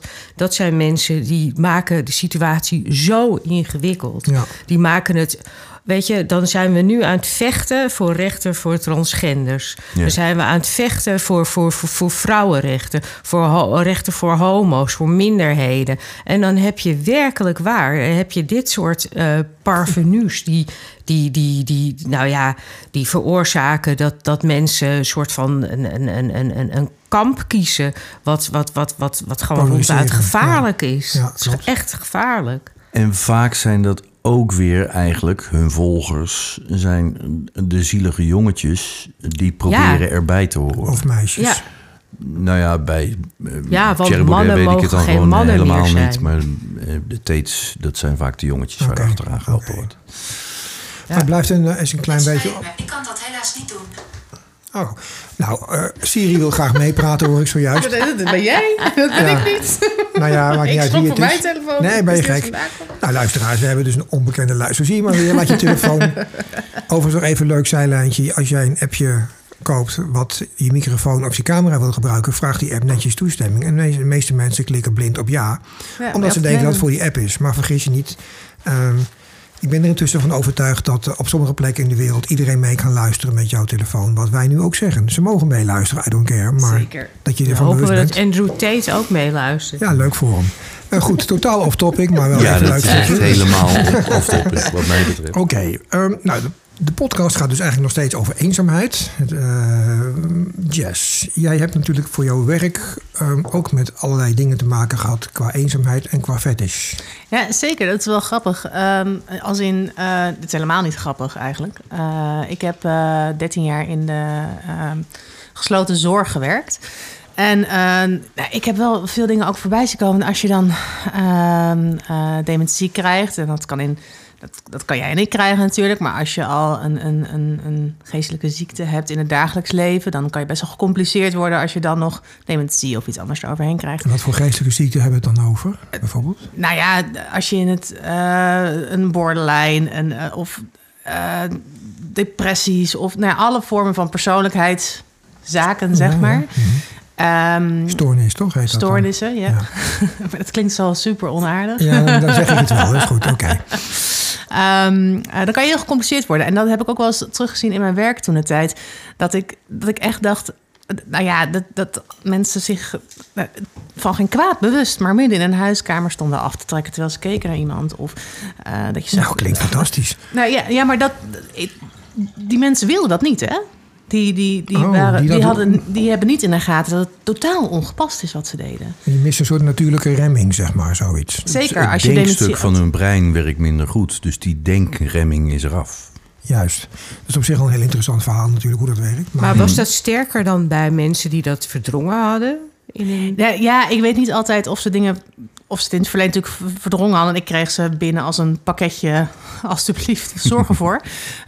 Dus ik weet niet hoe dan het verleden was. En vaak weten ze ook niet zoveel meer te vertellen over hun verleden. Of hoe ze erin stonden. Maar als sommige mensen hebben wat heldere momenten. Het ene of het andere moment. En als je er dan over wilde praten. Dan slaan ze wel dicht. Omdat ze best wel beseffen dat het een lastig onderwerp daarin is. Okay. Maar ook in de zorg als het gaat over seksuele behoeftes. Als je wat ouder bent, er zijn gewoon seksuele behoeftes. Ja. Maar die worden... En familie krijgen vaak het spreekrecht over een patiënt. Mm-hmm. die wordt niet erkend. Of... daar is weinig over te bespreken daarin.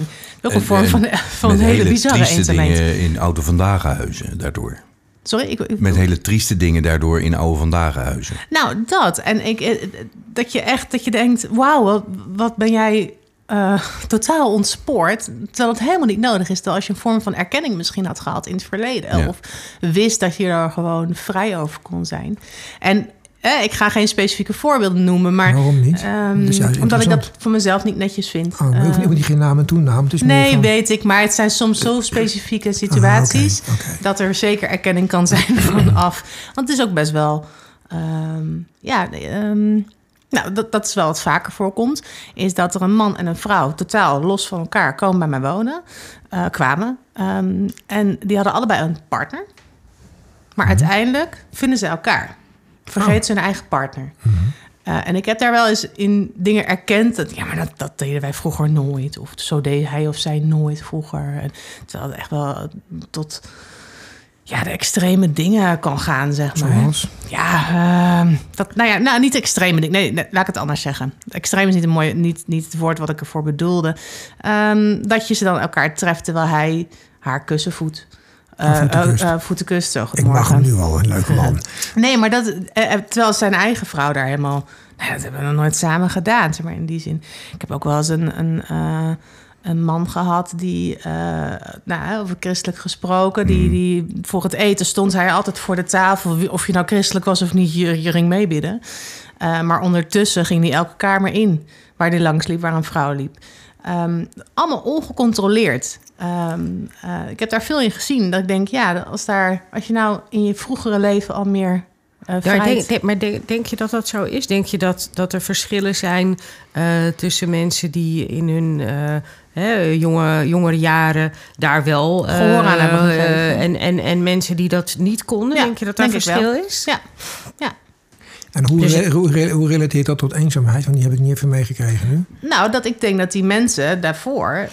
echt een hele eenzame periode hebben gehad. Ja, en als ze dan helemaal niet meer van voren weten dat ze achterlopen... dat het er dan onbedoeld helemaal uitkomt. Ja, maar wel mooi dat zo'n heer op leeftijd... dan alsnog een dame weet te vinden... wiens voeten die mag kussen. Fantastisch. Zeker, absoluut, ja. Want dus leuk eigenlijk... voor hem, maar inderdaad, zullen we het eens hebben over de eenzaamheid in zijn leven... waarin hij dat altijd gewild heeft en nooit heeft kunnen doen. Ja. Want we hebben natuurlijk in de scene hebben we mensen die vroeg uit de kast komen... en je hebt de laadbloeiers die uit de kast komen. Er zijn best heel veel mensen die gewoon inmiddels een heel braaf leven hebben geleid... en al die tijd hun kink op de achtergrond gehouden hebben... en zich daar ook eenzaam door voelen. Mensen die jarenlang... Nou, zeker toch vrouwen die gewoon ook in de lesbische hoek... die gewoon hebben geleerd om keurig hetero te zijn... want dan voldoe ik aan de verwachtingen. En dan gaandeweg ontdooit dat... en dan komt er toch een idee van... ja, maar ik hou veel meer van vrouwen. Wat doe je met die eenzaamheid al die tijd die je gevoeld hebt?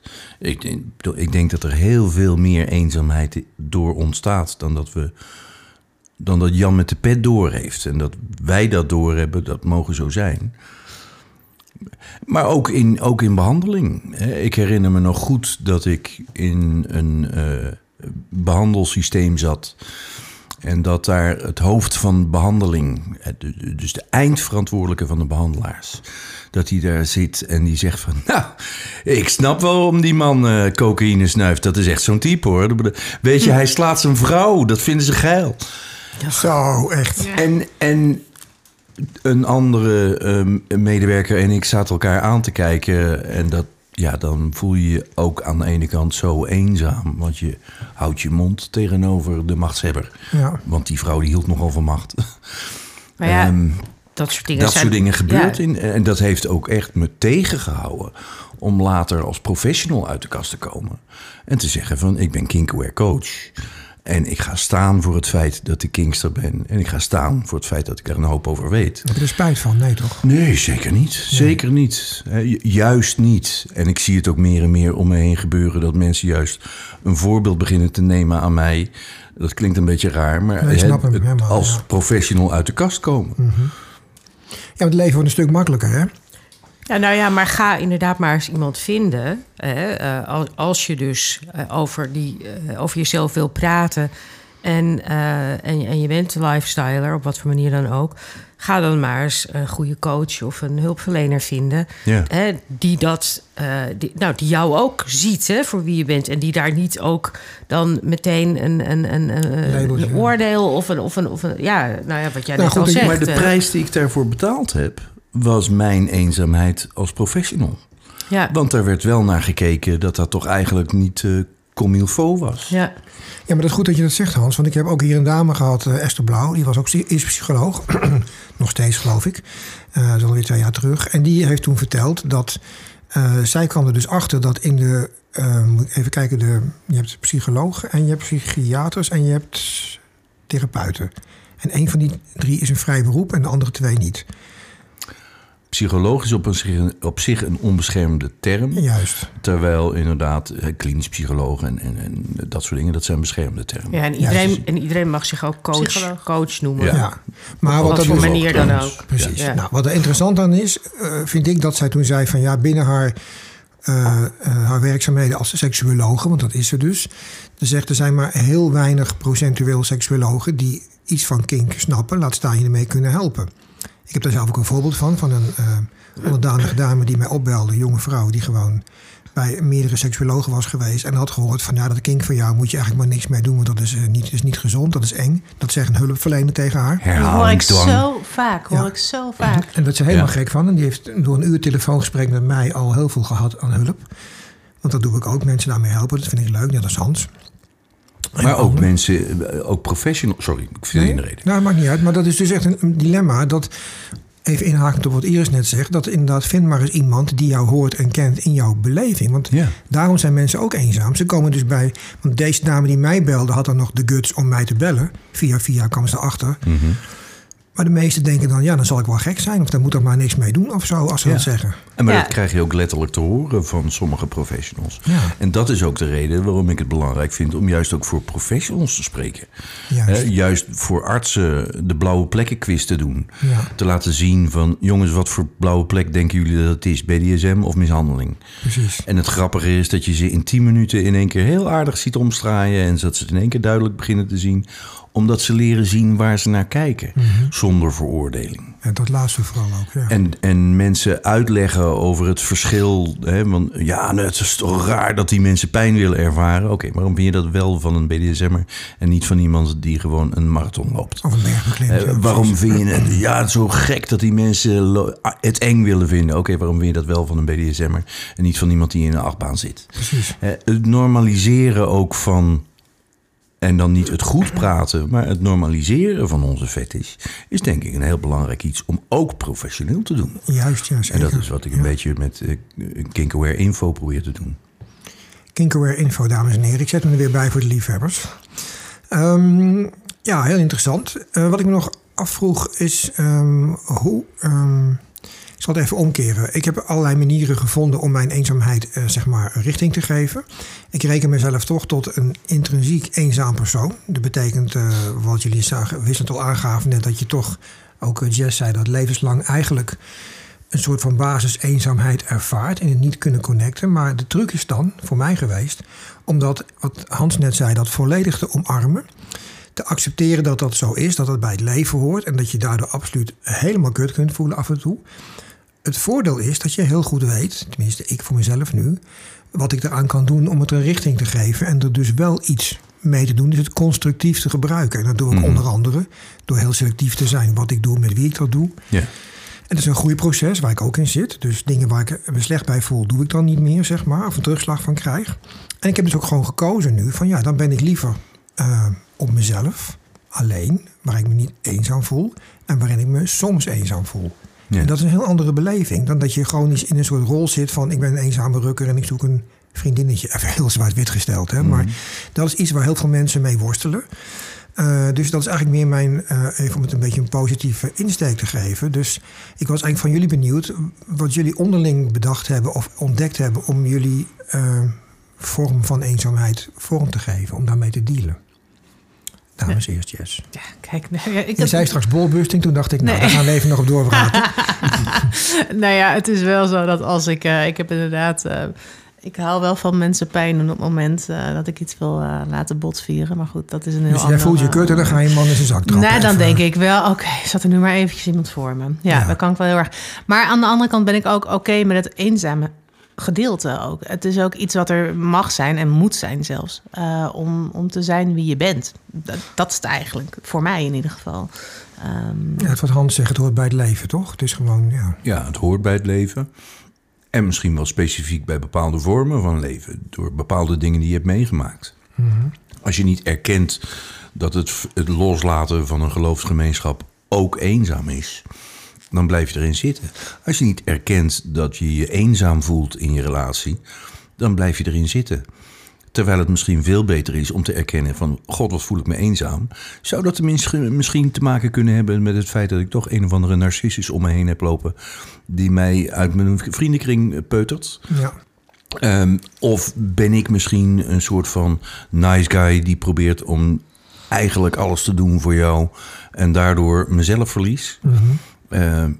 Als je dat niet bij jezelf erkent, kun je er ook niks aan doen. Nee, precies. En dat is een moeilijk proces dus. Maar dus jij zegt nu van, ik heb het geaccepteerd, Jess. En... Nee, ik ben daar nog niet helemaal. Maar ik weet inmiddels wel dat is wat voor mij het beste is, denk ik. En het is soms niet altijd makkelijk om te accepteren. En dat daar stoei en daar daar stoei je nog steeds mee, altijd. En dat is, wat ik straks zei, het is ook een rouwproces waar je doorheen gaat. En... maar ik denk dat als je het inderdaad omarmt en het mag er zijn, net zoals dat je gewoon verdrietig mag zijn en dat je boos mag zijn, mag je ook gewoon eenzaam zijn. Mm-hmm. En alleen je moet er niet in blijven hangen. Je moet er niet. Nee, maar dat is dat wat je nu, dat is waar. Maar dat laatste stuk, je mag niet moet er niet in blijven hangen. Ja. Hoe ga je dat tegen? Want dat was voor mij het moeilijkste om daar een vorm voor te vinden, zeg maar. Ik denk de bewustwording van eenzaamheid. Als je daar bewust van bent, dat je dat voelt. En dat je niet de enige bent ook vooral. Nee, dan kan je daar je weg in doorgaan, denk ik. Maar dat scheelt ook per persoonlijkheid hoe je daarmee om kan gaan en hoe je daarmee om moet gaan. Ik bedoel, gelukkig. Ja, maar wij zijn allemaal op een level dat we het kunnen benoemen en erover kunnen praten. Er zijn mensen, wat Hans net al zegt, die hebben misschien nog niet eens ontdekt dat ze durven benoemen. Zo kan het zijn. Hè? Die zitten heel erg nog in dat gevoel. Maar wat dat betreft denk ik dat je telkens opnieuw levels van eenzaamheid tegenkomt. En dat het iedere keer er weer om draait. Dat je daar dingen mee doet en dat je dat accepteert. Ik hou altijd als coach van leuke woordgrapjes. Op het moment dat ik iets ga doen aan mijn situatie, is het een kwestie van accepteren of alternatief gedrag. Eén van die twee A's, of eigenlijk meestal een combinatie daarvan. Dus wanneer ik eenzaam ben, hebben we nog niet zo benoemd, uit depressie. Want dat is ook iets waar je behoorlijk eenzaam door kunt voelen. Is het accepteren van die depressie vaak een hele belangrijke fase in de behandeling van depressie. Maar als ik niks anders ga doen, kan je daar echt gif op innemen dat ik het in die depressie blijf hangen. Dus ik zal ook iets moeten doen aan mijn eenzaamheid, die voor een stuk uit de depressie voorkomt, maar die aan de andere kant ook de depressie verergert. Juist. Want het is geen simpel oorzaak-gevolg, dus een kip-ei-cirkel. Dus, maar eigenlijk zeggen jullie allebei, Jess en Hans, nu al dat het benoemen een hele belangrijke factor is voor jezelf en de anderen toe. De herkenning. Dus, het gesprek aangaan. De herkenning bij jezelf, de erkenning naar jezelf en het erkennen van anderen voor jou, wat er in jou gebeurt. En Iris, hoe heb jij je vorm gegeven aan jouw eenzame gevoelens? Heb je dat kunnen vertalen, zeg maar, dat je... Ja, ik vind het heel lastig. Want wat voor mij persoonlijk op het moment heel erg speelt, is dat ik... ik ken heel veel mensen, omdat mensen mij kennen.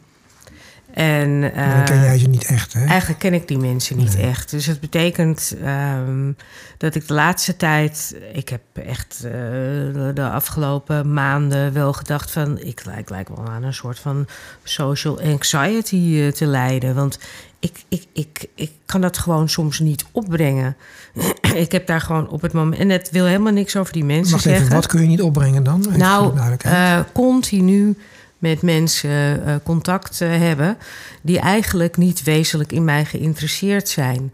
Dus het zijn allemaal hele oppervlakkige contacten. En ik wil niks over die mensen zeggen. Het zijn ontzettend aardige mensen. En er zitten ook echt wel mensen bij met wie ik graag ook praat. Maar ik voel me daar toch heel eenzaam bij. En wat je niet, je hebt geen reflect, er is geen wederkerigheid. In de zin praktisch van, niet. Ja, nee. Geef, maar ze geven niks terug. Nee, dus en het is dan ook heel overweldigend. Want ik hoef maar 1 voet ergens te zetten. En er zijn overal mensen die mij kennen en die een stukje van mij willen. En die met me willen praten of dansen of wat dan ook. En op een gegeven moment weet ik zelf eigenlijk niet... wat ik wil. Bent, nee, vaak precies. Wil ik gewoon naar huis. Dat vind ik echt heel lastig. Ik vind dat echt heel lastig. En ik vind het juist ook heel, heel belangrijk en waardevol dat ik er voor mensen kan zijn. Maar soms neemt het wel vormen aan waarbij ik zelf een beetje in het gedrang kom. Nou, een beetje erg blijkbaar. Als je al in deze fase bent. Dan, ja, en ik moet ook zeggen dat ik... ik heb op een gegeven moment privé ook... Ik heb ook kinderen en ouders. En de hele toestanden die allemaal extern ook buiten de scene zich afspelen. En ik ben een paar keer ziek geweest. En op een gegeven moment dacht ik ook... Nou, ik ga gewoon een streep door bepaalde mensen zetten. Want die mensen die zijn er nooit voor mij geweest. En die heb ik helemaal niet meer gezien op het moment dat het wat minder goed ging. En die mis je ook niet dan, hè? Ik mis wel degelijk contact. Maar ik heb geen zin om nog concessies te doen aan bepaalde mensen. Om daar contact mee te hebben. Dan zie ik ze liever niet. Nou, heel goed. Een beetje waar we het net over hadden. Hè? Dat je soms inderdaad zegt van ik ga strepen inderdaad in mijn vriendenkring. Of in mijn kennissenkring. Waar jij zei van minder luidruchtige. Waar jij zei van ik heb een streep door de kerk gezet. En een familie gezet. Ja, waar ik sommige collega's gewoon als... oninteressante kwezels neerzet... omdat ze gewoon zo close-minded zijn... dat ze daar niet naar willen kijken... naar fetish als mogelijkheid. Ik bedoel, je gaat op een gegeven moment... ga je zeggen van... ik moet gelukkig worden met mijzelf. Ja.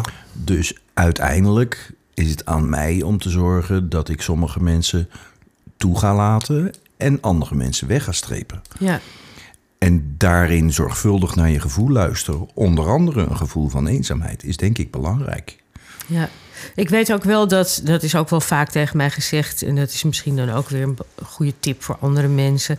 dat is dat op het moment dat je niks doet en je steekt je hand niet uit... dan kunnen mensen hem ook niet pakken.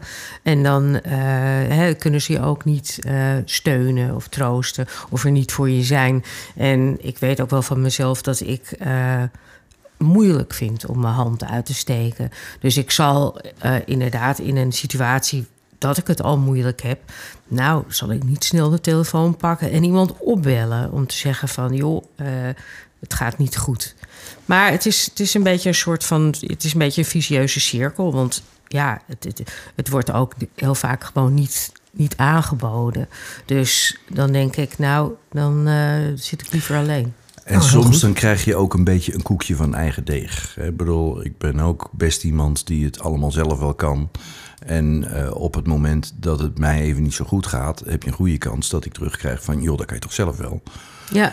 Dat is wel een beetje het koekje van deeg wat ik zelf gebakken heb. Nou ja, en hoe bedoel je dat? Want dat vind ik eigenlijk heel vreemd dat mensen dat zeggen. Nee, ik vind het niet heel vreemd, want dat heb ik zelf neergezet. Als ik zeg van ik kan het allemaal zelf wel. Dan vind ik het heel begrijpelijk dat ze zeggen van joh, dat kan je toch zelf wel? Nou ja, of op zijn minst dat er gezegd wordt van... ja, maar jij bent zo'n ontzettend sterk persoon. En je bent zo'n sterke persoonlijkheid. En dat kan jij wel. Jij bent zo sterk. En jij bent, ik vind dat... Weet je, dus het gaat ook een beetje een eigen leven leiden. Dus dan kan je eigenlijk die kwetsbaarheid... kan je eigenlijk ook helemaal niet meer tonen. Nee, maar sterker nog, degene die zich aan jou optrekken... in de projectie dat jij sterk bent... want dat is eigenlijk wat er gebeurt, denk ik dan... die zullen ook nooit er voor jou kunnen zijn. Want die mensen slaan dan dicht. Die kunnen dat niet processen, dat jij zwak bent. Ja, dus nou ja, dat hoort ook bij ouder worden, hoor. Ik denk dat het ook... kijk, ik ben heus niet een uitzondering daarin. Ik denk dat het ook bij ouder worden hoort. En bij dingen die je meemaakt. En ja, dat je op een gegeven moment ook minder mensen om je heen hebt. En zeker mensen die je echt toelaat. Echt je inner circle.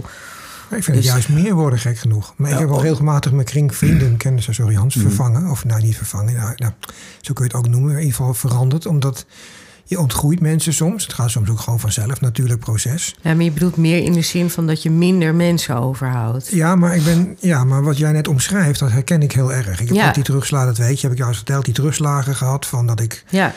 Dat ik me gebruikt voelde door mensen. En dat was ook echt zo. Daar heb ik gewoon echt letterlijk afstand van genomen. Ik heb gewoon gezegd, dat gaan we niet meer doen. Ja. Dus ik zie minder mensen. Maar degene die ik zie, daar connect ik wel intenser mee. Waardoor het waardevoller is. En dan heb ik liever minder contact. Maar kan je ook kwetsbaar en klein zijn bij die mensen?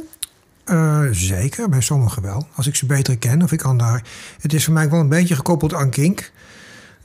omdat ik binnen, dat is misschien leuk weer voor Hans als vanuit zijn vakgebied, daar weet ik zelf geen antwoord op, maar dat ik binnen een slaafse rol naar een domina toe, naar mijn domina toe, als ik die heb, dat ik daar emotioneel veel dieper in kan gaan dan standaard. Ik scherm mezelf wel af naar mensen in het algemeen, dat doe ik niet bij iedereen.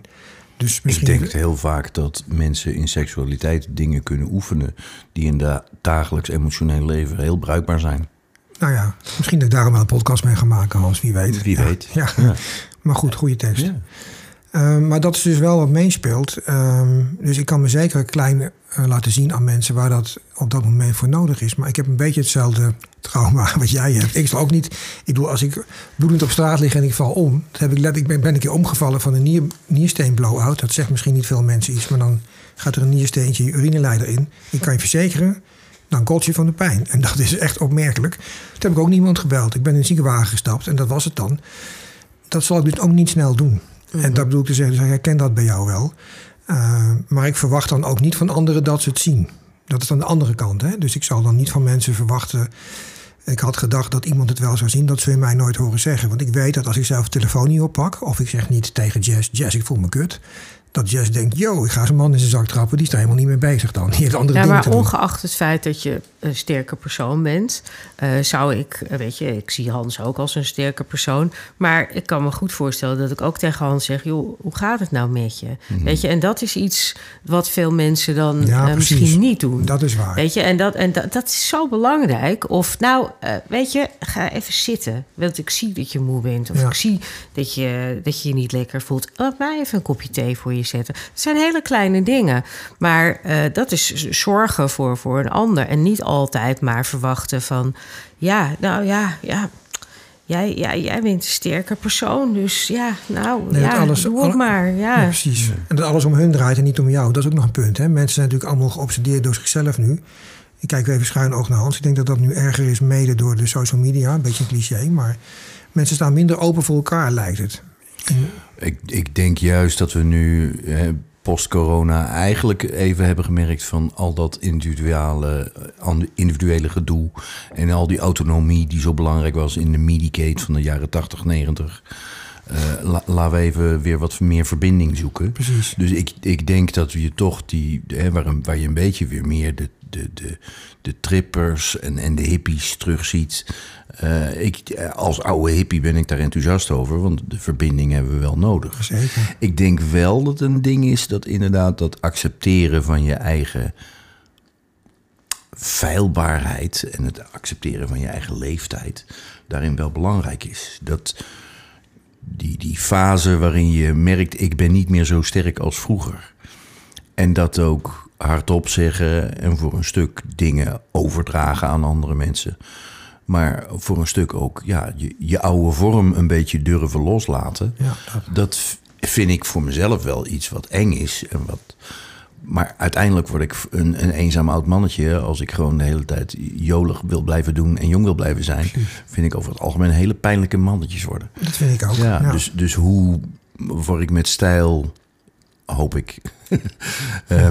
Of stijloosheid. Een oude man die nog wel van zijn leven weet te genieten. Dat is een hele belangrijke stap. Ja. En daar moet je ook dingen voor loslaten. En daar mag je ook mensen de deur voor wijzen. En zeggen, maar ja, als je daar niet in mee kan komen, dan doe hè. Maar ouder worden betekent juist ook voor mij... juist ook die wijsheid. Hè, en juist daar sterk in zijn. En dat is ook iets wat ik merk. Hè, en dat merk jij misschien ook en jij ook en jij ook. Hè, dat mensen daar... dat ze dat voelen. Dat je die wijsheid hebt. Of dat je... dat ze daar maar ook graag bij je zijn. Dat ze daar maar ook graag jouw steun willen voelen. Maar ook dat je... geholpen mag worden. Ja, ja, ik vind dat een lastig hoor. Dat is ook niet mijn favoriet. Nee. Wat ik wel grappig vind dat jij het hebt over met stijl oud worden. De annotatie van eenzaam is vaak dat eenzame oude mannen en vrouwen achter het raam zitten dood te gaan achter de geraniums in een verzorgingstehuis. Of alle jongeren zijn eenzaam, is nu collectief de gedachte vanwege de COVID en alles eromheen. Mijn ervaring is dat het joviale, spontane mensen lijken te zijn... die soms bloedeenzaam zijn. Brad Pitt heeft ook aangegeven zeer eenzaam te zijn geweest. En een aantal van die, dus het gaat van acteur tot stratenmaker. Het maakt niet uit. Oh ja, iedereen is min of meer de lul daarin. Als je het zo naar de lul... kan het als een verrijking zien in zijn leven later. Maar als je ermee omgaat, als je het accepteert... en alternatief gedrag geeft... Mm-hmm. Dan wordt het een verrijking. Doe je dat niet, verzet je jezelf ertegen... en blijf je doen wat je altijd deed... weet je zeker dat het een verarming is. Precies dat. Maar het is dus, nogmaals wil ik dat benadrukken... voor luisteraars, dat je bent niet alleen. We hebben nu hier 4 mensen gehoord... die dat op hun eigen manier allemaal beleven en beleefd hebben. Ja. En ik geloof niet dat ik daar ooit... tussen haakjes van afkom. Dat is niet zo, dat zit in de mens in. Je hebt gewoon min of meer eenzame gevoelens. Dat heeft iedereen. En het is inderdaad wat Hans zegt, wat je ermee doet. Hoe je het accepteert en wat we met z'n allen nu gesproken hebben. Mm-hmm. Dus ik denk dat het misschien in volgorde wel het allerbelangrijkste is... dat je voor jezelf accepteert en durft te zeggen hardop tegen jezelf... dat je eenzaam bent en dat het niet erg is... maar dat het iets is waar je mee kunt gaan dealen.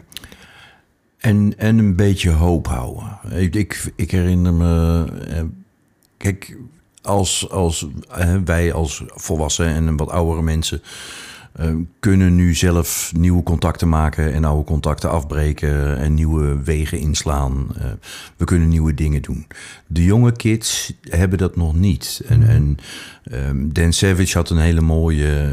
It Gets Better. Wie is Dan Savage? Dan Savage is een columnist... maar eigenlijk ook relatiecoach... die heel veelzinnigs zegt over kinky relaties al jarenlang. Oh, nice. Als homofiele man ook veel hele zinnige opmerkingen heeft over heterofiele relaties. Hij heeft een aantal dingen verzonnen, ook nieuwe woorden verzonnen... zoals monogamish, waarin je bijna redelijk monogaam bent, maar niet helemaal... Mm-hmm. En een van de campagnes die hij heeft verzonnen... waar hij aan de basis heeft gestaan, is It Gets Better. Mm-hmm. En de wetenschap dat jij als jong mens... dat je kunt kiezen, dat je je eenzaam zult voelen... omdat je niet bent omdat je niet kunt herkennen in de wereld wie jij bent. Later ga jij mensen om je heen verzamelen die bij je passen. Ja, dat klopt. En dan... doe je wat aan je eenzaamheid. Ja. It gets better. Ja. Maar dat is soms wel een fase waar je doorheen moet. En die zie je inderdaad niet als je een piepjong bent nog? Of, dan zie je hem nog niet. Ja. En ik zit net te denken van... ja, misschien is dat ook wel ergens aan het eind van een leven... ook wel weer zo. Niet voor niks. Denk ik dat je ook een hoop mensen die ouder zijn of ziek zijn... in de scene zich ook behoorlijk eenzaam voelen... omdat ze zich niet meer konden uitleven zoals ze zich vroeger konden uitleven. En dat ze daar nieuwe vormen en nieuwe contacten in moeten vinden. In Zen-boeddhisme hebben ze wel een heel mooi verhaaltje over zo'n boom. We beginnen als een eikeltje en die heeft ook bomen nodig om zich heen... als bescherming tegen de zon, om niet kapot gebrand te worden. Mm-hmm. Die groeit, die gaat zijn eigen vorm vinden... Dat wordt natuurlijk beperkt door de bomen om zich heen. Maar gaandeweg vallen die bomen weg. En krijgt hij echt zijn eigen vorm, vrucht dragen. En de laatste fase is dat hij zijn vorm los gaat laten. En dat hij voort tot voeding voor bomen na hem. Mm-hmm. En ik denk dat iedereen die gewoon probeert om in een bepaalde fase te blijven hangen, dat hij eigenlijk eenzaamheid gaat meemaken, omdat hij wordt ingehaald door zijn eigen leeftijd. Ja. En is het niet zo dat leeftijd niet per se gekoppeld is aan eenzaamheid? Ik bedoel, in de zin of te zeggen vast blijven houden aan. En dat is toch een vrij universeel gevoel. Je kunt door allerlei dingen eenzaam worden. Wat je al benoemde, depressie heeft invloed, maar. Ja. Nee, maar soms moet je jezelf durven heruitvinden. Dat is eigenlijk wat we net ook benoemden. Precies. En soms moet je ook omdat dingen gewoon niet meer zo goed gaan. Of misschien is het ook wel zo dat je anders gaat reageren. Dat je dingen anders gaat voelen. Dan En je bent toch gewend aan een bepaalde uitlaatklep. En je bent toch op je gemak in die scene. Of gewoon met intimie, met vrienden. Ja, dan zijn er zijn zoveel mogelijkheden. Ja. Dat is zo gek, weet je. Want als je jong bent, toen ik 20 was, dacht ik, er is maar één manier op heel veel vlakken. En dat was? Nou ja, goed, ik noem nu maar wat. Maar dan denk je dat je...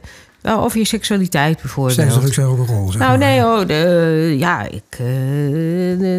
Ik ben heteroseksueel. Ik val op mannen.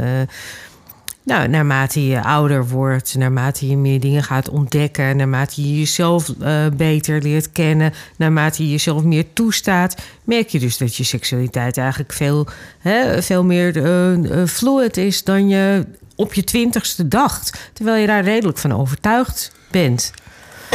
En ja, het is heel grappig. Want als je dat dus toestaat en als je ook die verandering toestaat, dan kom je steeds weer tot nieuwe ontdekkingen. En dan het blijkt eigenlijk dat je als mens, ook als je ouder wordt, dat je nog steeds nieuwe dingen kunt ontdekken en ook kunt genieten.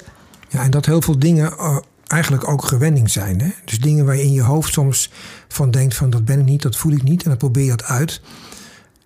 Dan hoeft dat niet per se een voorkeur te worden of iets waar je heel blij van wordt. Maar je kunt er wel aan wennen, waardoor het een heel andere plek in je leven krijgt. Ja, wees niet te star. Hou niet te veel vast aan iets, omdat dat het summum lijkt. Ja, en als je dan wel te stug en te vast bent, wees ook niet bang om hulp te zoeken daarvoor. En met iemand anders daarover te praten. Mm. Ik bedoel, dat is denk ik ook waardoor je de eenzaamheid weer kan doorbreken. Als je denkt van maar kijk hoe ook dan? Naar anderen.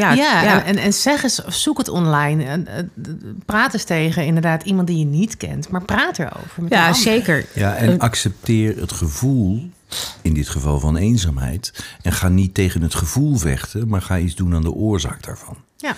En als die oorzaak ligt in jouw eigen verstarring, dat je niet wil dat jij veranderd bent, jouw partner veranderd is, je relaties veranderd zijn, terwijl dat allemaal wel zo is, dan weet je zeker dat je je eenzaam zult voelen. Ja. Op het moment dat je zegt van, dan ga ik drinken of ik ga...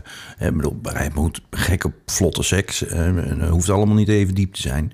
Maar gewoon als ik het ga gebruiken, platte seks, om gewoon niet te voelen dat ik ouder word. Uh-huh. Of als ik ga zuipen om niet te voelen, of snuiven, slikkers. Als ik ga gebruiken om niet te voelen wat er aan de hand is, dan doe ik niks wezenlijks aan de onderlaag. Precies. En juist dat accepteren van dat gevoel en kijken, wat heb ik nou nodig? Wat moet ik loslaten? Wat moet ik oppakken? Wat moet er anders? Ja, of me opsluiten. Jezelf opsluiten en in die starheid blijven hangen. Ja. Want ik heb zo vaak met mensen gesproken die vast zaten, of die iets wilden, of die ergens naar verlangden en die eenzaam waren en die dan dachten dat ik de oplossing wel kon aandragen. Of dan wilden ze mijn slaaf zijn, of dan wilden ze in ieder geval continu maar contact of bevestiging of noem maar op. En als ik dan zei, ik denk dat jij de deur uit moet. Ik denk dat jij gewoon het huis uit moet. Te slaaf, ja, precies. Nee, jij zult je zult zelf ook iets moeten doen. Ja, maar dat is heel moeilijk in het dorp waar ik woon. Ja, maar ik werk de hele week. Ja, maar ik heb niet zoveel geld. Ja, maar die outfits zijn te duur. Of ik zie er niet mooi uit. Er is altijd wel een reden. Ik heb op een gegeven moment, dat vind ik heel moeilijk, want ik ben geneigd om dan elke keer maar weer met mensen te praten. Maar als mensen nu in zo'n mechanisme zitten, dan denk ik, dan kan ik daar ook niks aan veranderen. Want je moet het zelf doen. En misschien een beetje onwil, hè, zo'n tekst. Van die tekst. Nou, ja, het is heel soms veel ook voor. Laten we eerlijk zijn over de scene. Soms is de scene ook een schijnoplossing om aan dingen te werken. Om gevoelens weg te werken, moet ik eigenlijk zeggen. Mm-hmm. En niet aan die gevoelens te werken. Dus niet die gevoelens te erkennen, niet te accepteren dat je het zo voelt, maar gewoon dingen te gaan doen in de scene. En dan moet die domina of die dom moet er zijn voor mij, want dan voel ik mij niet meer zo. En het ligt aan die dom die er niet is, of die dom die niet goed is, die er wel is. Precies. Lang verhaal kort, ik kan het enorm gaan zoeken om me heen. Mm-hmm. Maar soms moet je het inderdaad even zoeken bij jezelf. Zeker. Als je de scene niet wil gebruiken als smoes. Of als verdoving. Ja, of bied zelf ook eens iets aan. Leg er zelf eens iets in. Dus zorg dat je er zelf bent voor iemand, in plaats van altijd van een ander te verwachten dat die het voor jou op gaat lossen. Mm-hmm. Dat werkt ook bevrijdend. Dat is fantastisch. Ja, juist. Ja. Okay. Of laat je een keer helpen door mensen. Ja. Ja. Je bedoelt letterlijk emotie. Ja, het is dan een dingetje. Je laten helpen en inderdaad dus... Ik kan verwijten dat mensen mij onvoldoende helpen... maar als ik niet toesta dat ze me mogen helpen... dan ja, heel goed. Sommige mensen zijn daar heel stug in. Die zijn ervan overtuigd dat... nee, niemand kan mij helpen. Ja. Dat is een van de meest absurde gedachten ever... want dat is nu niet zo. Nee. En zeker niet als je niks onderneemt... dan blijf je erin hangen inderdaad. Op het moment dat je in depressie zit... dan doe je ook niks. Ziet de wereld er zo uit. Ja. Op het moment dat ik in feign death... die laatste hersenstampfase zit... Mm-hmm. Dan verzet ik me niet tegen pijn. Dan accepteer ik pijn. Dan is er gewoon geen mogelijkheid over. Ook al staat hij recht voor mijn neus. Mm-hmm.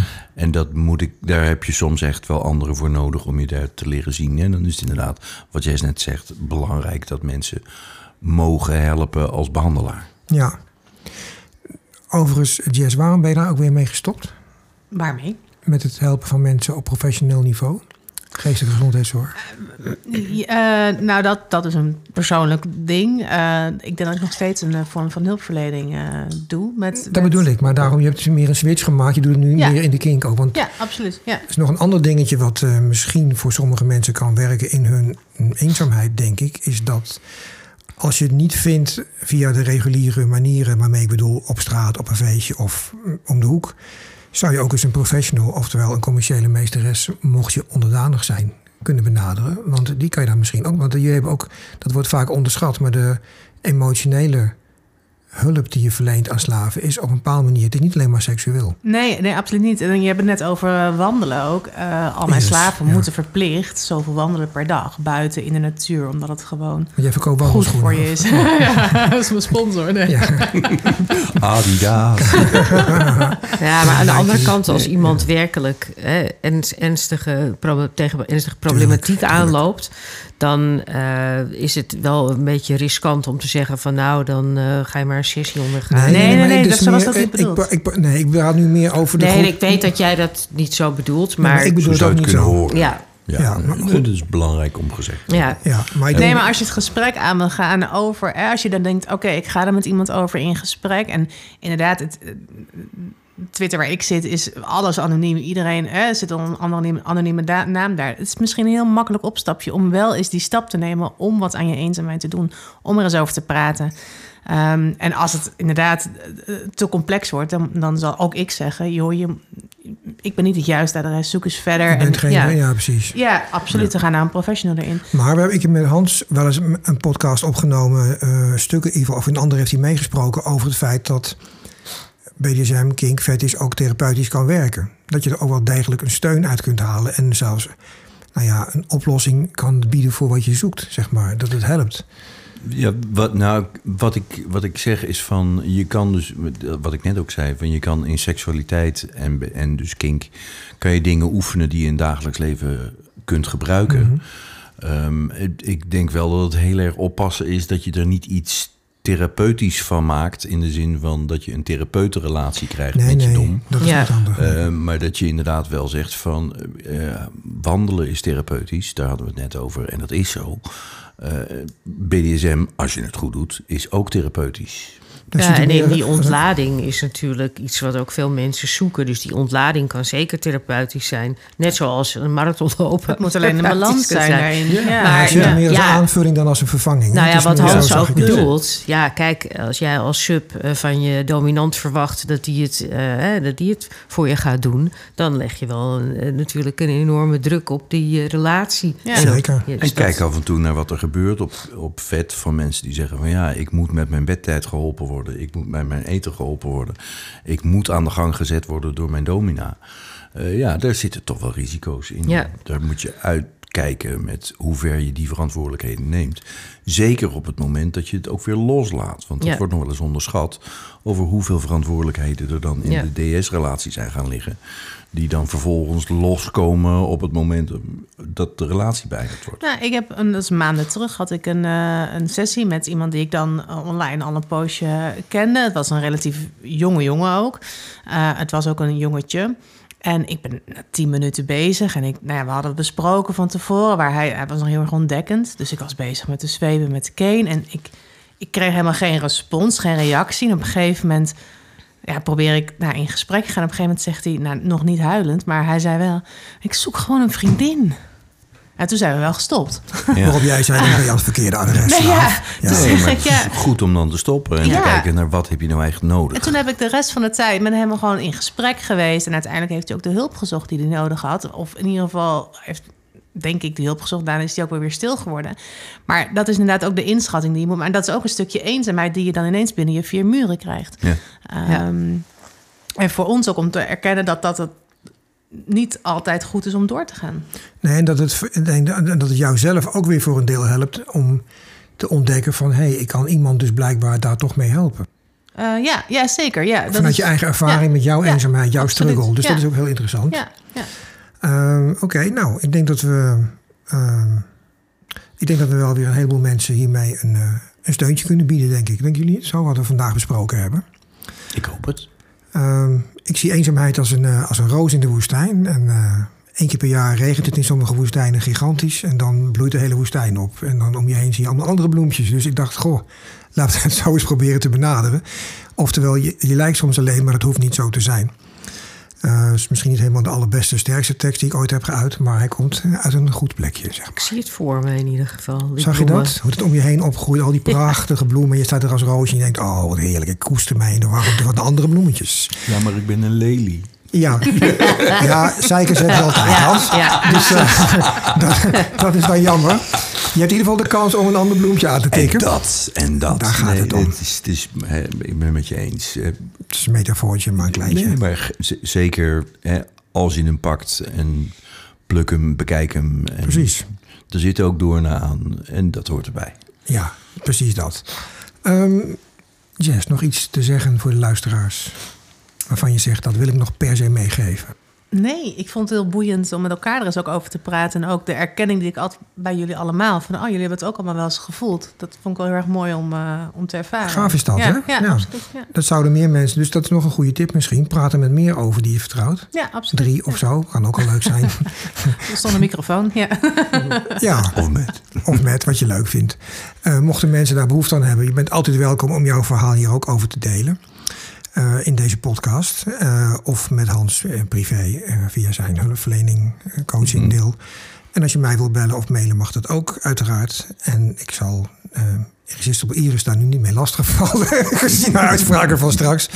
Over de veelheid aan energie. En dat was een Jess, kun je natuurlijk ook altijd via Twitter vinden. Ja. De linkjes ga ik erbij zetten. Hans, nog iets ter afsluiting? Of heb ik al?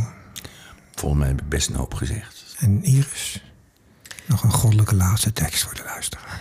Nou, ik denk dat we wat we gezegd hebben, dat heel mooi op elkaar aansluit. En dat het verschillende invalshoeken. Dat het, ik hoop dat mensen daar iets aan hebben. Ja. Ik weet het zeker. Ik hoop dat mensen aanvullingen hebben. Ja. Ja, dat zou leuk zijn, hè? Dat lijkt me echt leuk als mensen er aanvullingen op hebben. Stuur een mail als je wat te melden hebt hierover. Wat je zegt, dat wil ik kwijt. Dat heb je niet besproken. Is toch fijn om te laten horen. Ja. En dan moet je het niet zien alsof wij de therapeut zijn die je gaan redden. Maar zie je het dan als je zegt van, dat is leuk dat het besproken is. Maar wat dacht je hiervan? Ja. Op die manier zou ik het graag willen horen, toch? Ja. Je mag het ook helemaal kut vinden, maar dan kun je hem uitzetten. Dat is dan weer aan jullie. Dank voor het luisteren allemaal. En jullie ontzettend bedankt voor die komst in dit precaire onderwerp. Wat een jaar voorbereiding heeft gekost om daar de juiste mensen bij te vinden. Hoe gek het ook klinkt. Omdat ook in de kinkscene het heel lastig is om mensen te vinden die vrijelijk hierover willen praten. En ik hoop dat het normaliseren ervan wat we hier geprobeerd hebben... dus voor iedereen weer een opsteker is. Dus tot de volgende. When I go.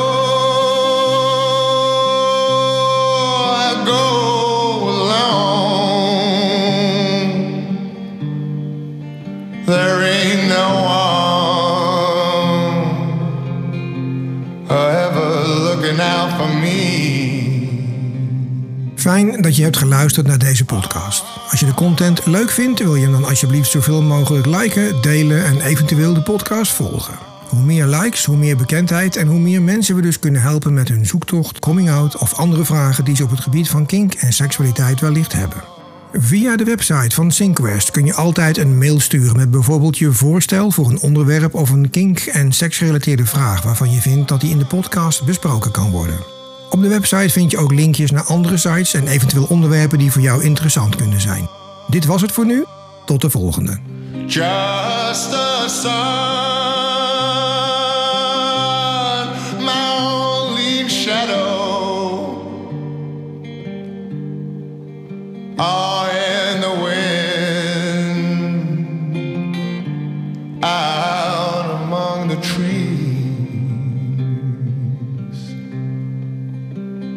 Home is far beyond long lost horizons. Home I never see, or I'll be a prisoner of the road, and I'll no key that will ever set me free.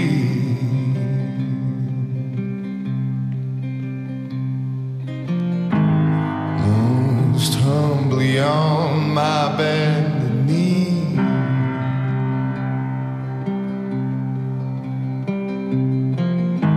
I'm begging you, help me please,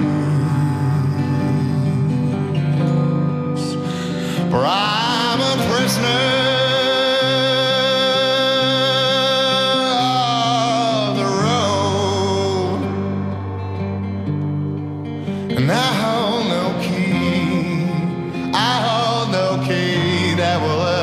Set me free.